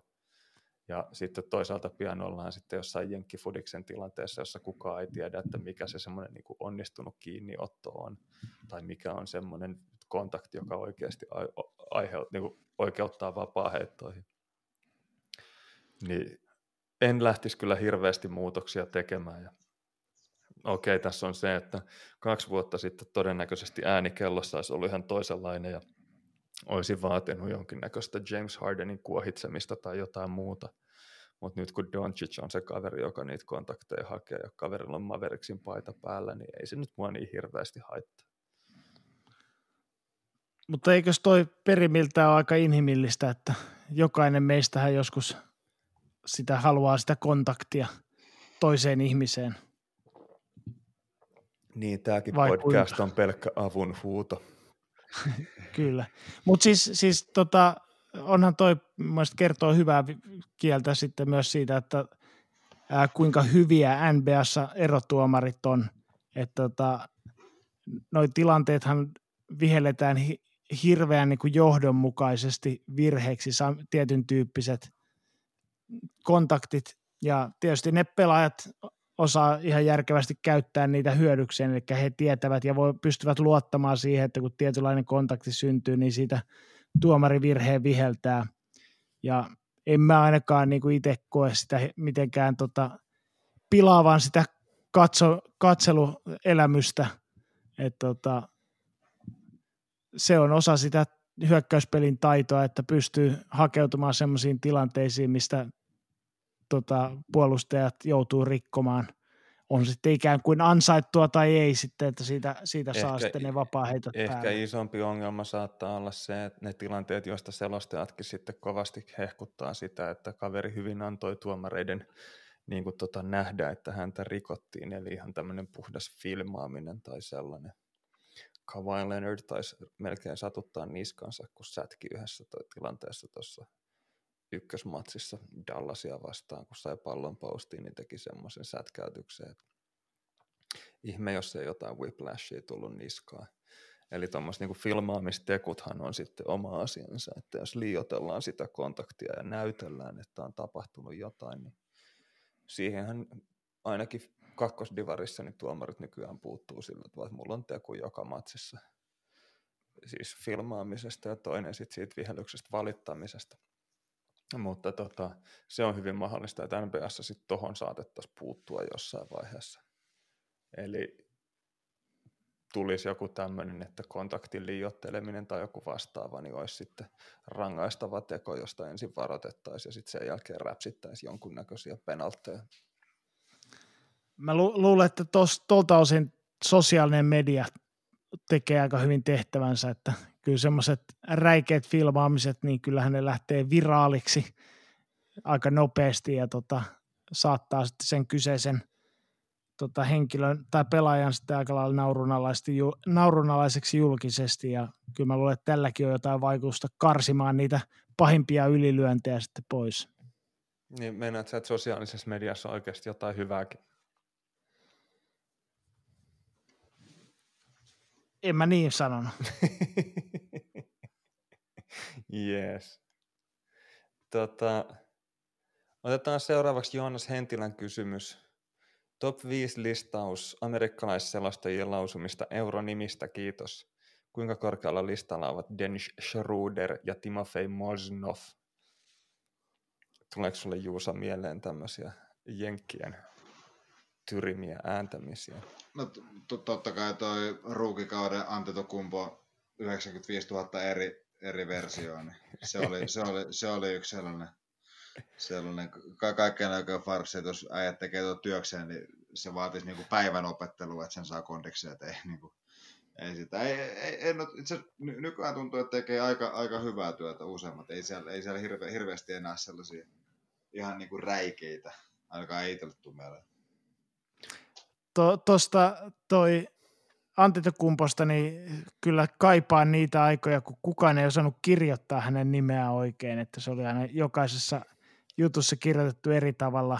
Ja tämäkin jotenkin niin kuin vaikea ymmärtää siitä näkökulmasta, että vaikkapa niin kuin semmoinen nimi kuin Isaiah Thomas, niin kaikki amerikkalaiset toimittajat kyllä osaa kirjoittaa sen oikein sillä tavalla, kun kyseisestä Isaiah Thomasista se kuuluu kirjoittaa, että tota, ei se nyt niin vaikeaa laittaa niitä kirjaimia oikein sen järjestykseen.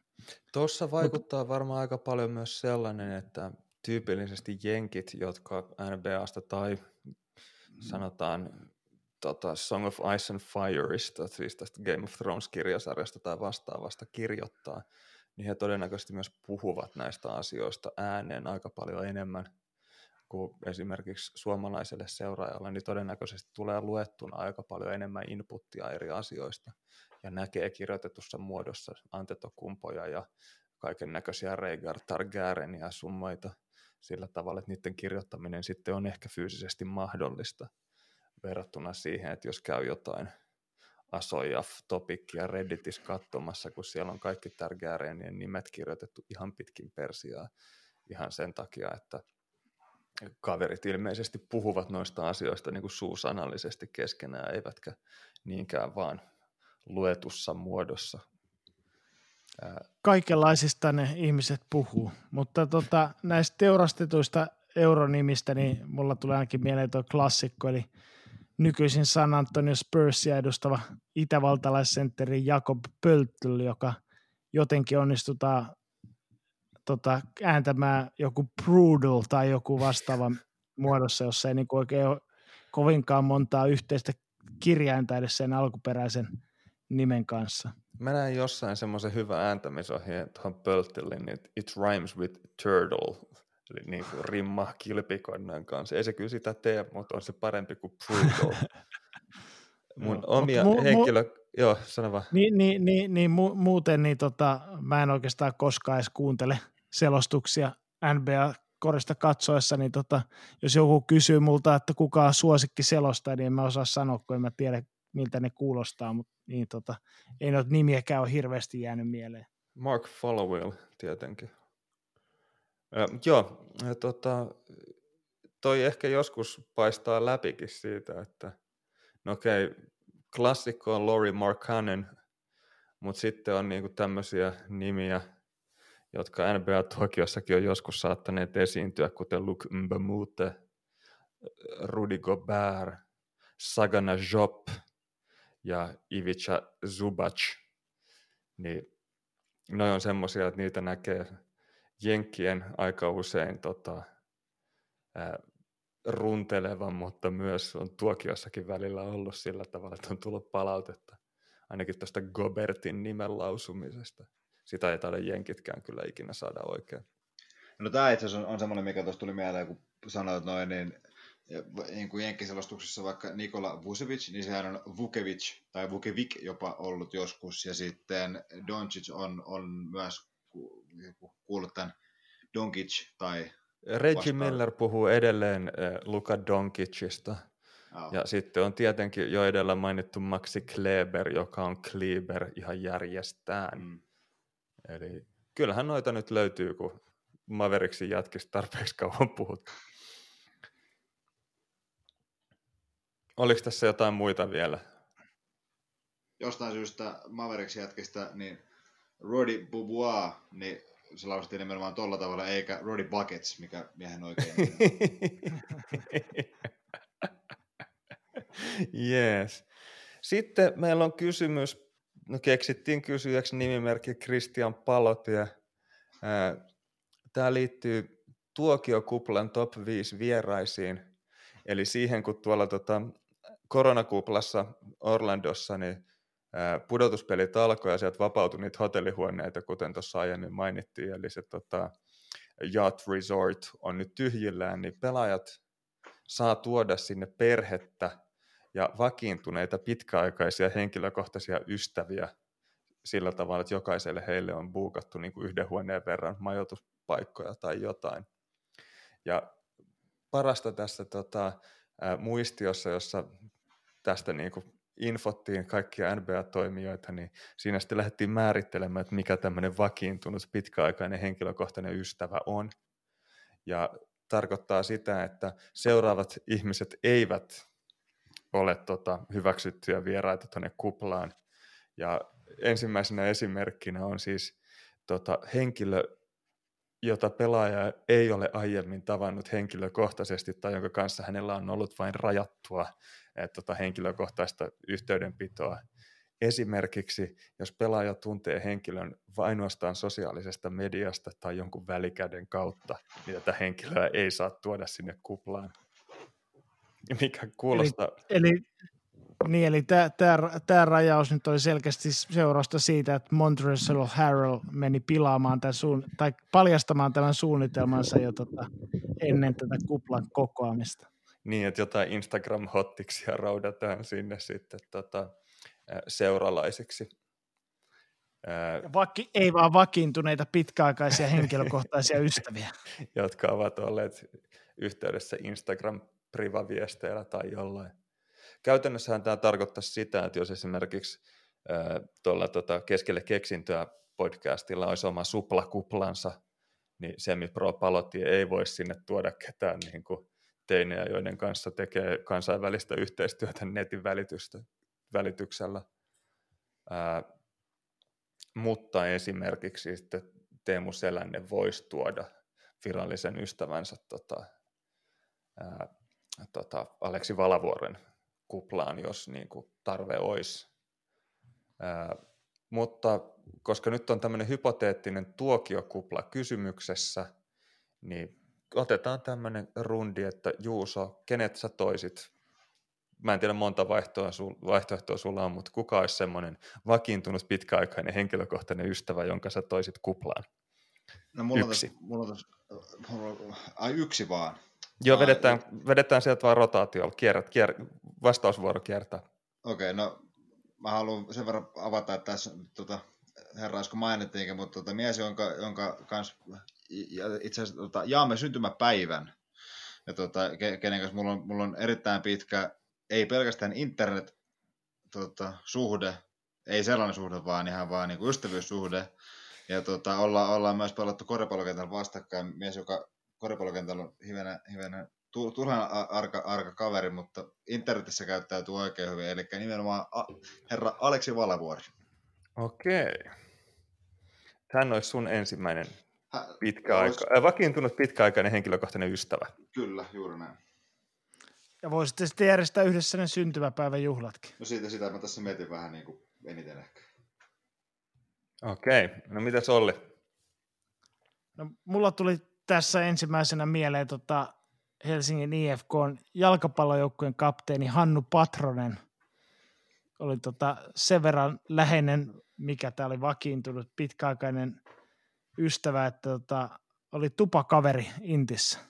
Okei, siitähän on se vanha viisaus, että tota, miten se tota, yliluutnantti Utrio se aikoinaan kahden kopissa pukikaan, että se tota, mikä siviilissä olisi laitonta, niin on ää, tota, Intissä vain hyvää tupahenkeä. Niin tota, en tiedä sitten, että miten teillä Hannun kanssa on svengannut. Ää, tota... no, täytyy, täytyy sanoa se, että oltiin, oltiin maavoimissa, että siellä ei ole ihan yhtä liberaalia tämä kuin vaikkapa siellä laivaston puolella.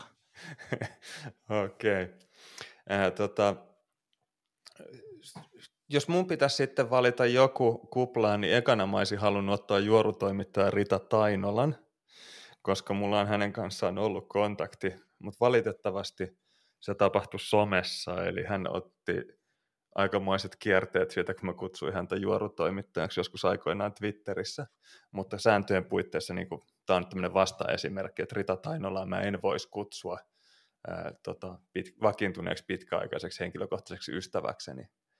Mutta sen sijaan mä otan mun ykköspikillä, niin joitain vuosia sitten tuossa tota, Museokadun päässä pienessä puistikossa, niin aamulla duuniin lähtiessä niin asuin semmoiseen tilanteeseen, että siinä oli Paavo Lipponen Persiillä tota, hangessa ja oli liukastunut ja murtanut jalkansa ja pieni koira siinä sitten haukkua räksytti hädissään ja menin tarjoamaan apua, mutta siihen oli joku kolmas osapuoli jo kerennyt ambulanssin soittamaan ja Lipposelle saatiin taksi. Mutta kyllä mä koen, että, tai siis korjaan kyyti sitten niin kuin jonnekin jatkohoitoon sen murtuneen kintun kanssa – niin, mutta kyllä mä koen, että me ollaan Paavon kanssa niin hyvää pataa, että hän tulisi tonne mun vakiintuneena pitkäaikaisena ystävänä sitten tuonne tuota tuokiokuplaan. Varmasti näillä meriteillä. Mites Juuso, sun no seuraava mulla, pikki? No mulla tuossa tota, oli, oli tuollainen viime, viime kauden, se oli syksyn puolta tuossa käytiin liikkojen kanssa joku, joku pääkaupunkiseudun reissu ja tultiin takaisin sieltä ja stopattiin rohkenen väittää, että Neste tuuliportti, jonkun näköinen tällainen mesta siinä, siinä matkan varrella ja tota, istuin, istuin pöytään kahville ja jaettiin, jaettiin tota, erittäin ystävällinen, lä- lämminhenkinen, joku voisi sanoa jopa intohimoinen kahden sekunnin katseenvaihto tota, muus- muusikkolegenda Frederikin kanssa. Ja hänet kyllä, ehdot, hänet kyllä ehdottomasti, ehdottomasti kutsuisin, koska, koska tota, sanoisin, että kappale, kappaleen se Gran Canaria on semmoinen meno, meno, menopeli, ää, me, menopala, että sitä, sitä kelpaisi kyllä siellä, siellä sitten he, heijailla kahdestaankin tuolla kuplassa. Niin, että hän voisi esiintyä sitten sun ja Aleksin yhteisillä synttäreillä. Kyllä, nimenomaan, juuri näin. Yes. No mitäs Olli? No tota, mun varmaan toinen varaus on sitten niinku TV-stä tuttu – Eli tota, henkilö, jonka kanssa on joskus esiintynyt tai ollut keskustelemassa samassa aamu-tv-lähetyksessä, eli tota, kansanedustaja Elina Lepomäki. No niin, siitä hän varmaan istuu sitten Lipposen kanssa samassa pöydässä siellä tota, Juuso ja Valavuoren synttäreillä. Seura- seuraavaan satsiin mä otan kaksi, koska – tota, näitä yhdistää semmoinen, tota, mä oon parina vuonna ollut jostain syystä Haminatattoon kutsuvieras katsomassa ja yhtenä vuonna tapakouluttaja Karina Suomperä niin pilasi sen koko show mun osalta, koska se seis, istui siinä edessä ja semmoisella rumalla sinisellä lumialla yritti kuvata tapahtumia, eikä todellakaan osannut käyttää sitä puhelinta, vei huomion erilaisilta kansainvälisiltä sotilasmarssiorkestereilta. Ja sitten toisena vuonna siellä oli sitten tota, Tami Tamminen jostain syystä kutsuttu sinne katsomaan. Tota, kaveri ei taputtanut kertaakaan, keskittyi vaan rutistamaan semmoista keväistä tota, pikkutakkia ja jossain vaiheessa otti kengät pois, eli oli paljon jaloisia katsomassa, kun ilmeisesti kengät vähän hiosti. Eli mulla tuli sitten tuonne tota Juuson sylttäreille niin Karina Suomperä ja Tami Tamminen. Tami varmaan istuu Valavuoren pöytään aika sujuvasti. Ve- veli Tami. Yes. Mites Juuso, kolmas pikkiä?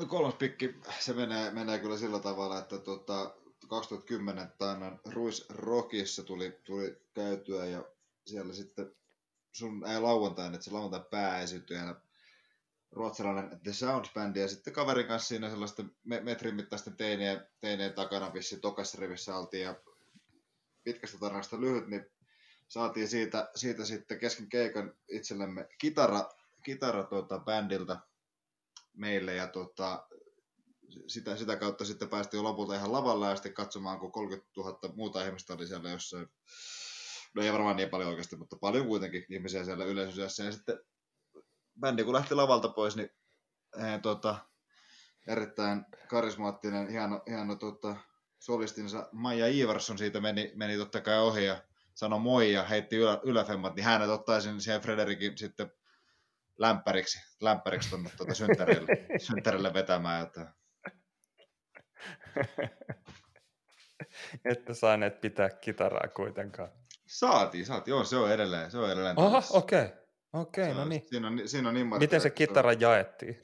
Se jaettiin sillä, että se meni ensin, ensin tuolle mun kaverille, joka ei, ole kyllä niin kuin, ei ollut silloin puolikaan yhtä kova The Sound-fani kuin meikäläinen, mutta sitten tässä myö, myöhempinä vuosina niin olla, tota, tultiin siihen yhteisymmärrykseen, että se on ehkä parempi, että se on mulla, mulla tallessa tuolla.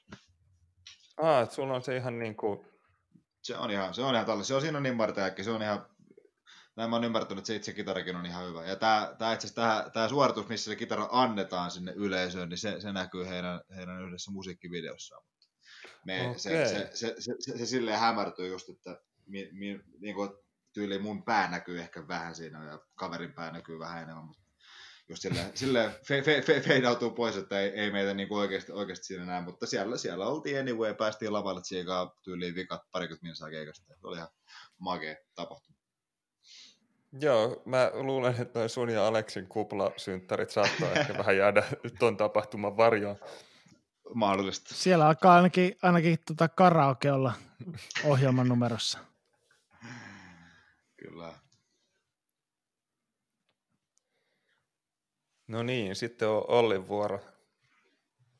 Joo, otetaan seuraavana tota, tämmöinen hyvin fyysisesti läheinen ystävä, tota, mä oon nyrkkeily erän Amin Asikaisen kanssa, niin tota, kutsutaan Aminkin tonne, tonne tota, kuplaan. Molemmat ollaan hengissä vielä sen jälkeen. Että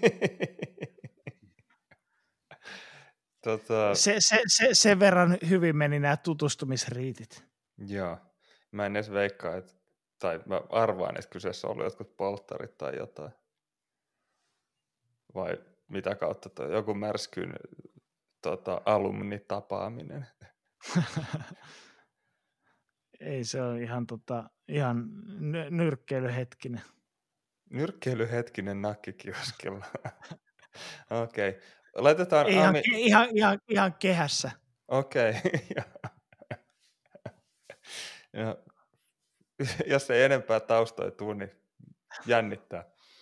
Joo, mutta laitetaan Ami, Ami voi mennä sitten hanskat kädessä siihen tota, veli, veli Tamin ja veli Aleksin pöytään. Joo. Tota, tota, mulla on, mä luulen, että mulla on näitä vähän liikaa. Tota, ää, mä taidan tähän väliin ottaa tota, ravintola Ukkomuunkin kellarista trion Ville Valo, Bam Margera ja Koop Arponen. Niin tuosta triosta niin täytyy tietenkin yksi valita vaan niin mä otan Koop Arposen, koska hänellä oli siinä sitten, tota, hän oli ensinnäkin silloin suosionsa huipulla ja tota, oltiin presidentti Laihon kanssa palauttavalla kaljalla siinä.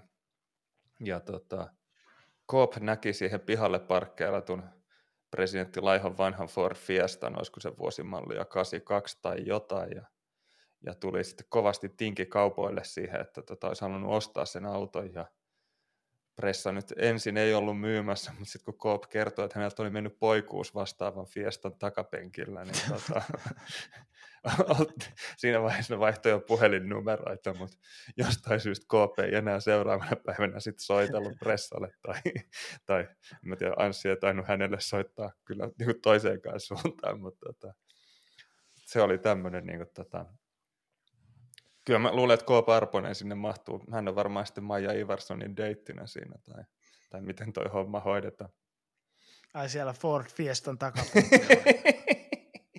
Juuso suuttu justi. Tota, Juuso, siirry seuraavaan, yritä saada mielikuva pois mielestäsi. Se on aika nopeasti. Ei, tota, ää, tällainen tapahtuma kerrotaan tuohon muutaman viikon taakse tuohon Helsingin, mikä, mikä sitä on tämä Cafe, Cafe, Cafe, olisiko Espa vai onko tämmöinen paikka siellä? On varmasti jossain siellä.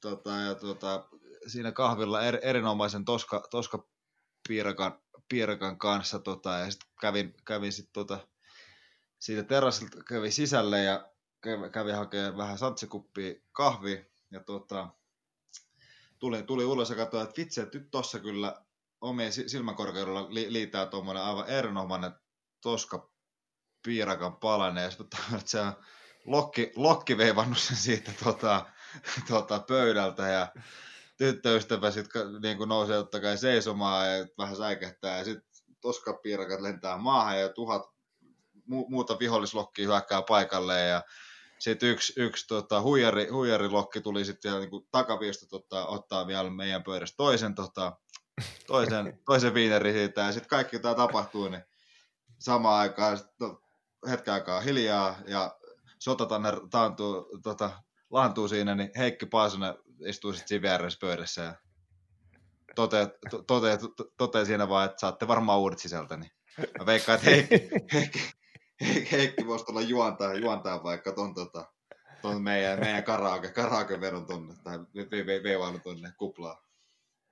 Joo, kyllä. Tota, se, sen verran täytyy tarkistaa se siinä, että sä et puhunut siis tota Helsinki Seagullsista. ei, ei, se, se, se, se, tota, Sean Haaf ja Tukka Kotti tuli vie, vie, viemään meidän tota, viinerit. Joo. Tota, saitteko te uudet? Saatiin me onneksi. Oli, oli er, erinomainen palvelu ja henkilökunta oli mukavaa, ei, ei siinä mitään, mutta ne, ne, ne tota, logit vähän harmitti sen pihan. Joo, okei. Okay. Yleensähän jos niin kuin logit koskee johonkin, niin ei kansi syödä sen jälkeen. Niin kuin Helsingissä on niin kuin nyrkkisääntö, että jos toistet tuhut. Eli si- mitä, mitä siis, että jos lokit koskee johonkin, niin ei kannata syödä Helsingissä? Sitä juttua, mihin ne koskee. Joo, to- okei okay, Olli. Sitten olisi sun nelospikin vuoro. No tota, tämä ehkä nyt joutuu vähän venyttämään, että tämä olisi varsinaisesti pitkäikäinen ja vaki, vakiintunut tota, henkilökohtainen ystävä. Muista, että jos on mahdollista, että korona tarttuu siinä kontaktiaikana, niin se riittää. Joo, mutta tota, muotoilija Stefan Linfors, niin tota, aikana istui edes, muistaakseni edessäni tota, vai vieressä tota, Finnarikoneessa lennolla Göteborgista Helsinkiin ja tota, tilanne sitten lämpeni siinä, siinäkin mitassa, että hän sai sitten lennon aikana koneen kapteenilta kirjallisen varoituksen, koska ei suostunut hyväksymään sitä, että kyseisellä lennolla ei tarjoutu viiniä. niin tota, tästä jäi, jäi varmastikin. Nippusiteitä ei tarvittu sentään, mutta tota, Ehkä me laitetaan Stefan omaan pöytäänsä tässä vaiheessa. Tapahtuma jäi ainakin, jäi ainakin minulle mieleen. Joo. Täytyy kyllä sanoa tähän väliin, että toi, toi nimi oli mulle sellainen, että, että on niin kuin ihan yhtä, ihan yhtä tota, niin kuin nobody mun listalla kuin kuka tahansa tota, Denver, Denver Nuggetsin penkkipelaaja, että ei, niin kuin, ei kertonut yhtään kuka hän on. Se on semmoisia kahvikuppeja ja raitiovaunupysäkkejä, jotka ei ole enää käytössä ja, aivan, aivan. ja sitten jotain muutakin suunnitella. Mutta hän, hän, ei, hän ei ole Denver Nuggetsin vaihtopelaaja. Joo, ei. Ää, tota, sitten olisi mun nelosvarauksen vuoro. Mä joudun tässä vaiheessa käyttämään sellaisen tota, vajaa kymmenen vuotta sitten Jenny Wu yökerhossa, niin äärimmäisen humalainen Marko Björs kaato semmoisen baaripöydän, jonka ääressä mä seisoin ja luulin mua Anssi Kelaksi. Niin tota, tuolla yhdistelmällä, niin kyllä mä ehkä Björsin ottaisin ihan niin kuin jopa mahdollisen ykköspikkinä tässä draftissa, eli hän on sekä niin kuin ottanut muuhun kontaktia ja sen lisäksi vielä niin kuin luulumaan joskus toiseksi. Ja mä, mä luulen, että Marko Björs varmaan mielellään tulisi, koska hän kuvittelee, että Anssi Kela kutsui hänet kuplaan. Anssi Kelalla on nykyään sellainen korispodcasti. Niillä on joku kupla, mutta on kutsuttu sinne. Pääsen Stefan Lindforsin viereen istua. Se pelaa Denver Nuggetsissa kuulemma. Yes. Tota... No, mulla, mulla olisi yksi vielä, jos... Joo, sulla on yksi vielä. Okei, okay. no tota, tää, oli, tää tulee sitten tuolta tota, edellisestä elämästä tota, Sal, Salosta, kun tota, pikku, pikku Ei nyt sieltä ABCltä mitään juttuja. No ei, no tää, tää ei, ei me ihan vähän, vähän etäämmältä, lähempää keskustaa. Kuitenkin pikkunynnynä tuli, tuli paljon tuota käytyy, käytyy pelailemaan kaikenlaisia sportti, sporttilajeja tuolla urheilu, urheilupuistossa Salossa ja sitten välillä, välillä kun noi tenniskentät on ikävästi, kun ne on tietyn aikaa auki ja sitten kun pitäisi varata sinne vuoroja ja ei aina jaksettu, niin välillä kiivettiin sitten kaveritten kanssa, muutaman kaverin kanssa sitten ihan vaan aidan yli pelaamaan massakentille. Ja sattui käymään sellainen tota, joku lauantai-ilta, että se, mitä kahdeksan, yhdeksän paikkaa oltiin, oltiin kesältä pelaamassa siinä, ja sitten tulikin, tulikin vaksi käveli sieltä jostain, ja lähdettiin kohta, kohtalaista vauhtia siitä aina yli äkkiä pamahtaa, pamahtaa haneen, ja siinä kun pääsin urheilupuiston niin porteista ulos, niin pyöriteltä, pyöriteltä paino siitä, veti, veti melko kovaa, kovaa vauhtia ku, kuuluvaa, tota, että varohan poika vähän, ja siinä meni tota, kohtalaista, kohtalaista kyytiä paino kyllä Sauli Niinistö rullalustimilla ohi siitä, että Sale, Sale, voisi tulla, Sale tulla sitten niin kuin avaamaan tämän meidän, meidän tapahtuman tuohon tuonne tuota kuplaa. Ja kyllä se vähintään kuulostaa kohtuulliselta, että jos sulla ja Valavuorella on synttärit ja Heikki Paasonen juontaa, niin kyllä ensimmäisenä juhlapuhjana pitää vähintään olla tasavallan presidentti siinä vaiheessa. Kyllä se näkisi, että tämä tapahtuma on se ansainnut. Yes. No joo, jatketaan tuossa tota, valtiopäämies sitten tasolla, kun sinne mentiin, niin tota, mun viimeinen varaus sitten on tota, juontuu siitä, että aikanaan erässä tyyrihiläisessä lounasravintolassa istuessani niin tota, vaihdoin kuulumiset sitten viereisessä pöydässä istuneen tota, valko diktaattori Aleksander Lukashenkan Aisan, kannattajan Rene Faselin kanssa. niin tota, mä luulen, että, äh, mä luulen, että Renellä voisi riittää juttu ainakin sen veli Tamin kanssa tuolla. tuolla Joudutaanko tuota me laittaa kuppasta. Niinistö sitten sen puheen jälkeen niin siihen samaan pöytään Tamin ja Faselin kanssa? Jotenkin näin se täytyy mennä.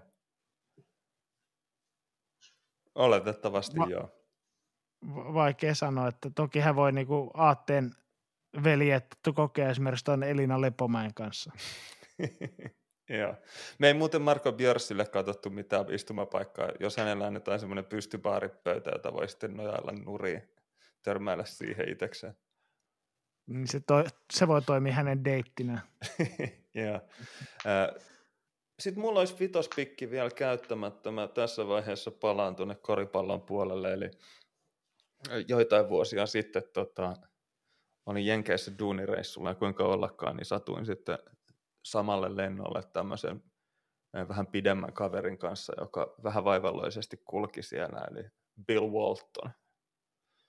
Ja tota, kuinka ollakaan, niin duunin puolesta mulla sattuu olemaan yksi koripallo siinä Kainalassa, joka piti kuljettaa käsimatkatavarana ja tietenkin iski hirveä paniikki siitä, että täytyy Bill Waltonin nimmari saada jotenkin ja ja tota, en nyt halunnut mennä häiriköimään kaveri istumaan rauhassa siellä itsekseen siinä tota, gatein lähimaastossa, niin menin sitten siihen semmoiseen aurinkolasiliikkeeseen kysyä kahdelta semmoiselta tummalta jätkältä, että onko teillä tussi, että tuolla Bill Walton, me tarvitaan palloa nimmari, ja toinen niistä antoi yhden kynän mulle, ja sitten toinen haukkui se ihan fuuliksi sitten, että tota, ei todellakin tällä tussilla pitää olla, ja löytyi parempi musta tussi, että tuolla otan nimmari, ja sitten mä lähestyin Bill Waltoniin vähän varovasti sen pallon kanssa, että sori, että olisiko mitenkään mahdollista.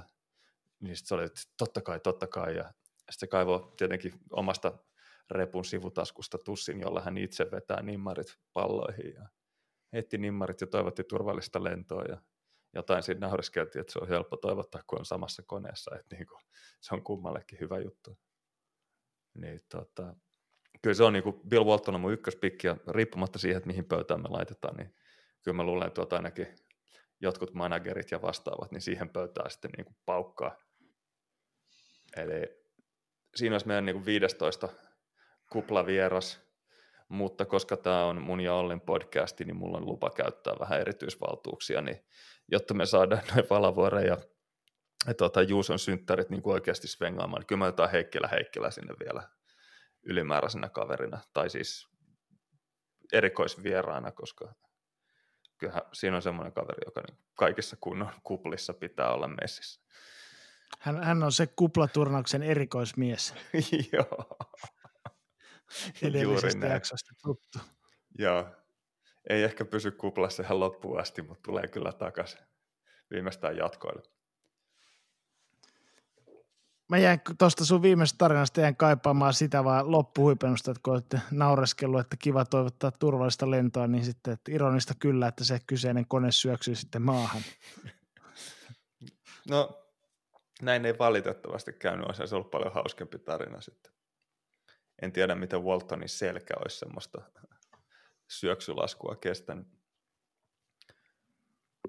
Joo, mutta tästä ehkä voit tota, saada sitten jonkinlaisia – aavistuksen, että minkälaista porukkaa tonne, tonne sitten tota, kuplaan lappaa, kun aikanaan siellä sitten tota, portit avataan näille vierailijoille. Mitäköhän Montrezl Harold miettii, kun se on tilannut sinne jotain Instagram-hottiksi ja sinne tulee Koopa Arponen vanhalla Ford Fiestalla, että käy takapenkille. Mä, mä en tota, tässä haluaisi niinku ehkä arvostella kenenkään, kenenkään tota, makua tai arvostelukykyä, mutta jos Montrezl Harrell kutsui niitä Instagram-hottiksi, niin sä halusit kutsua Rita Tainola.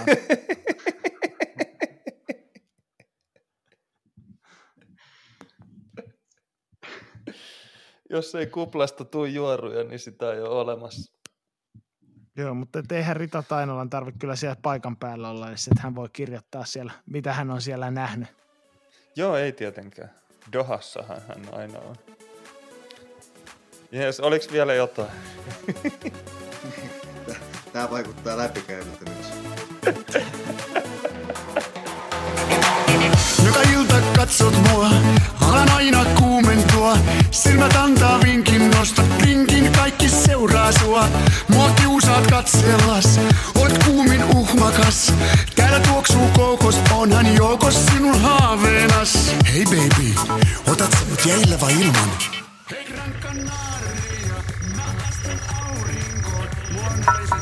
Huhu.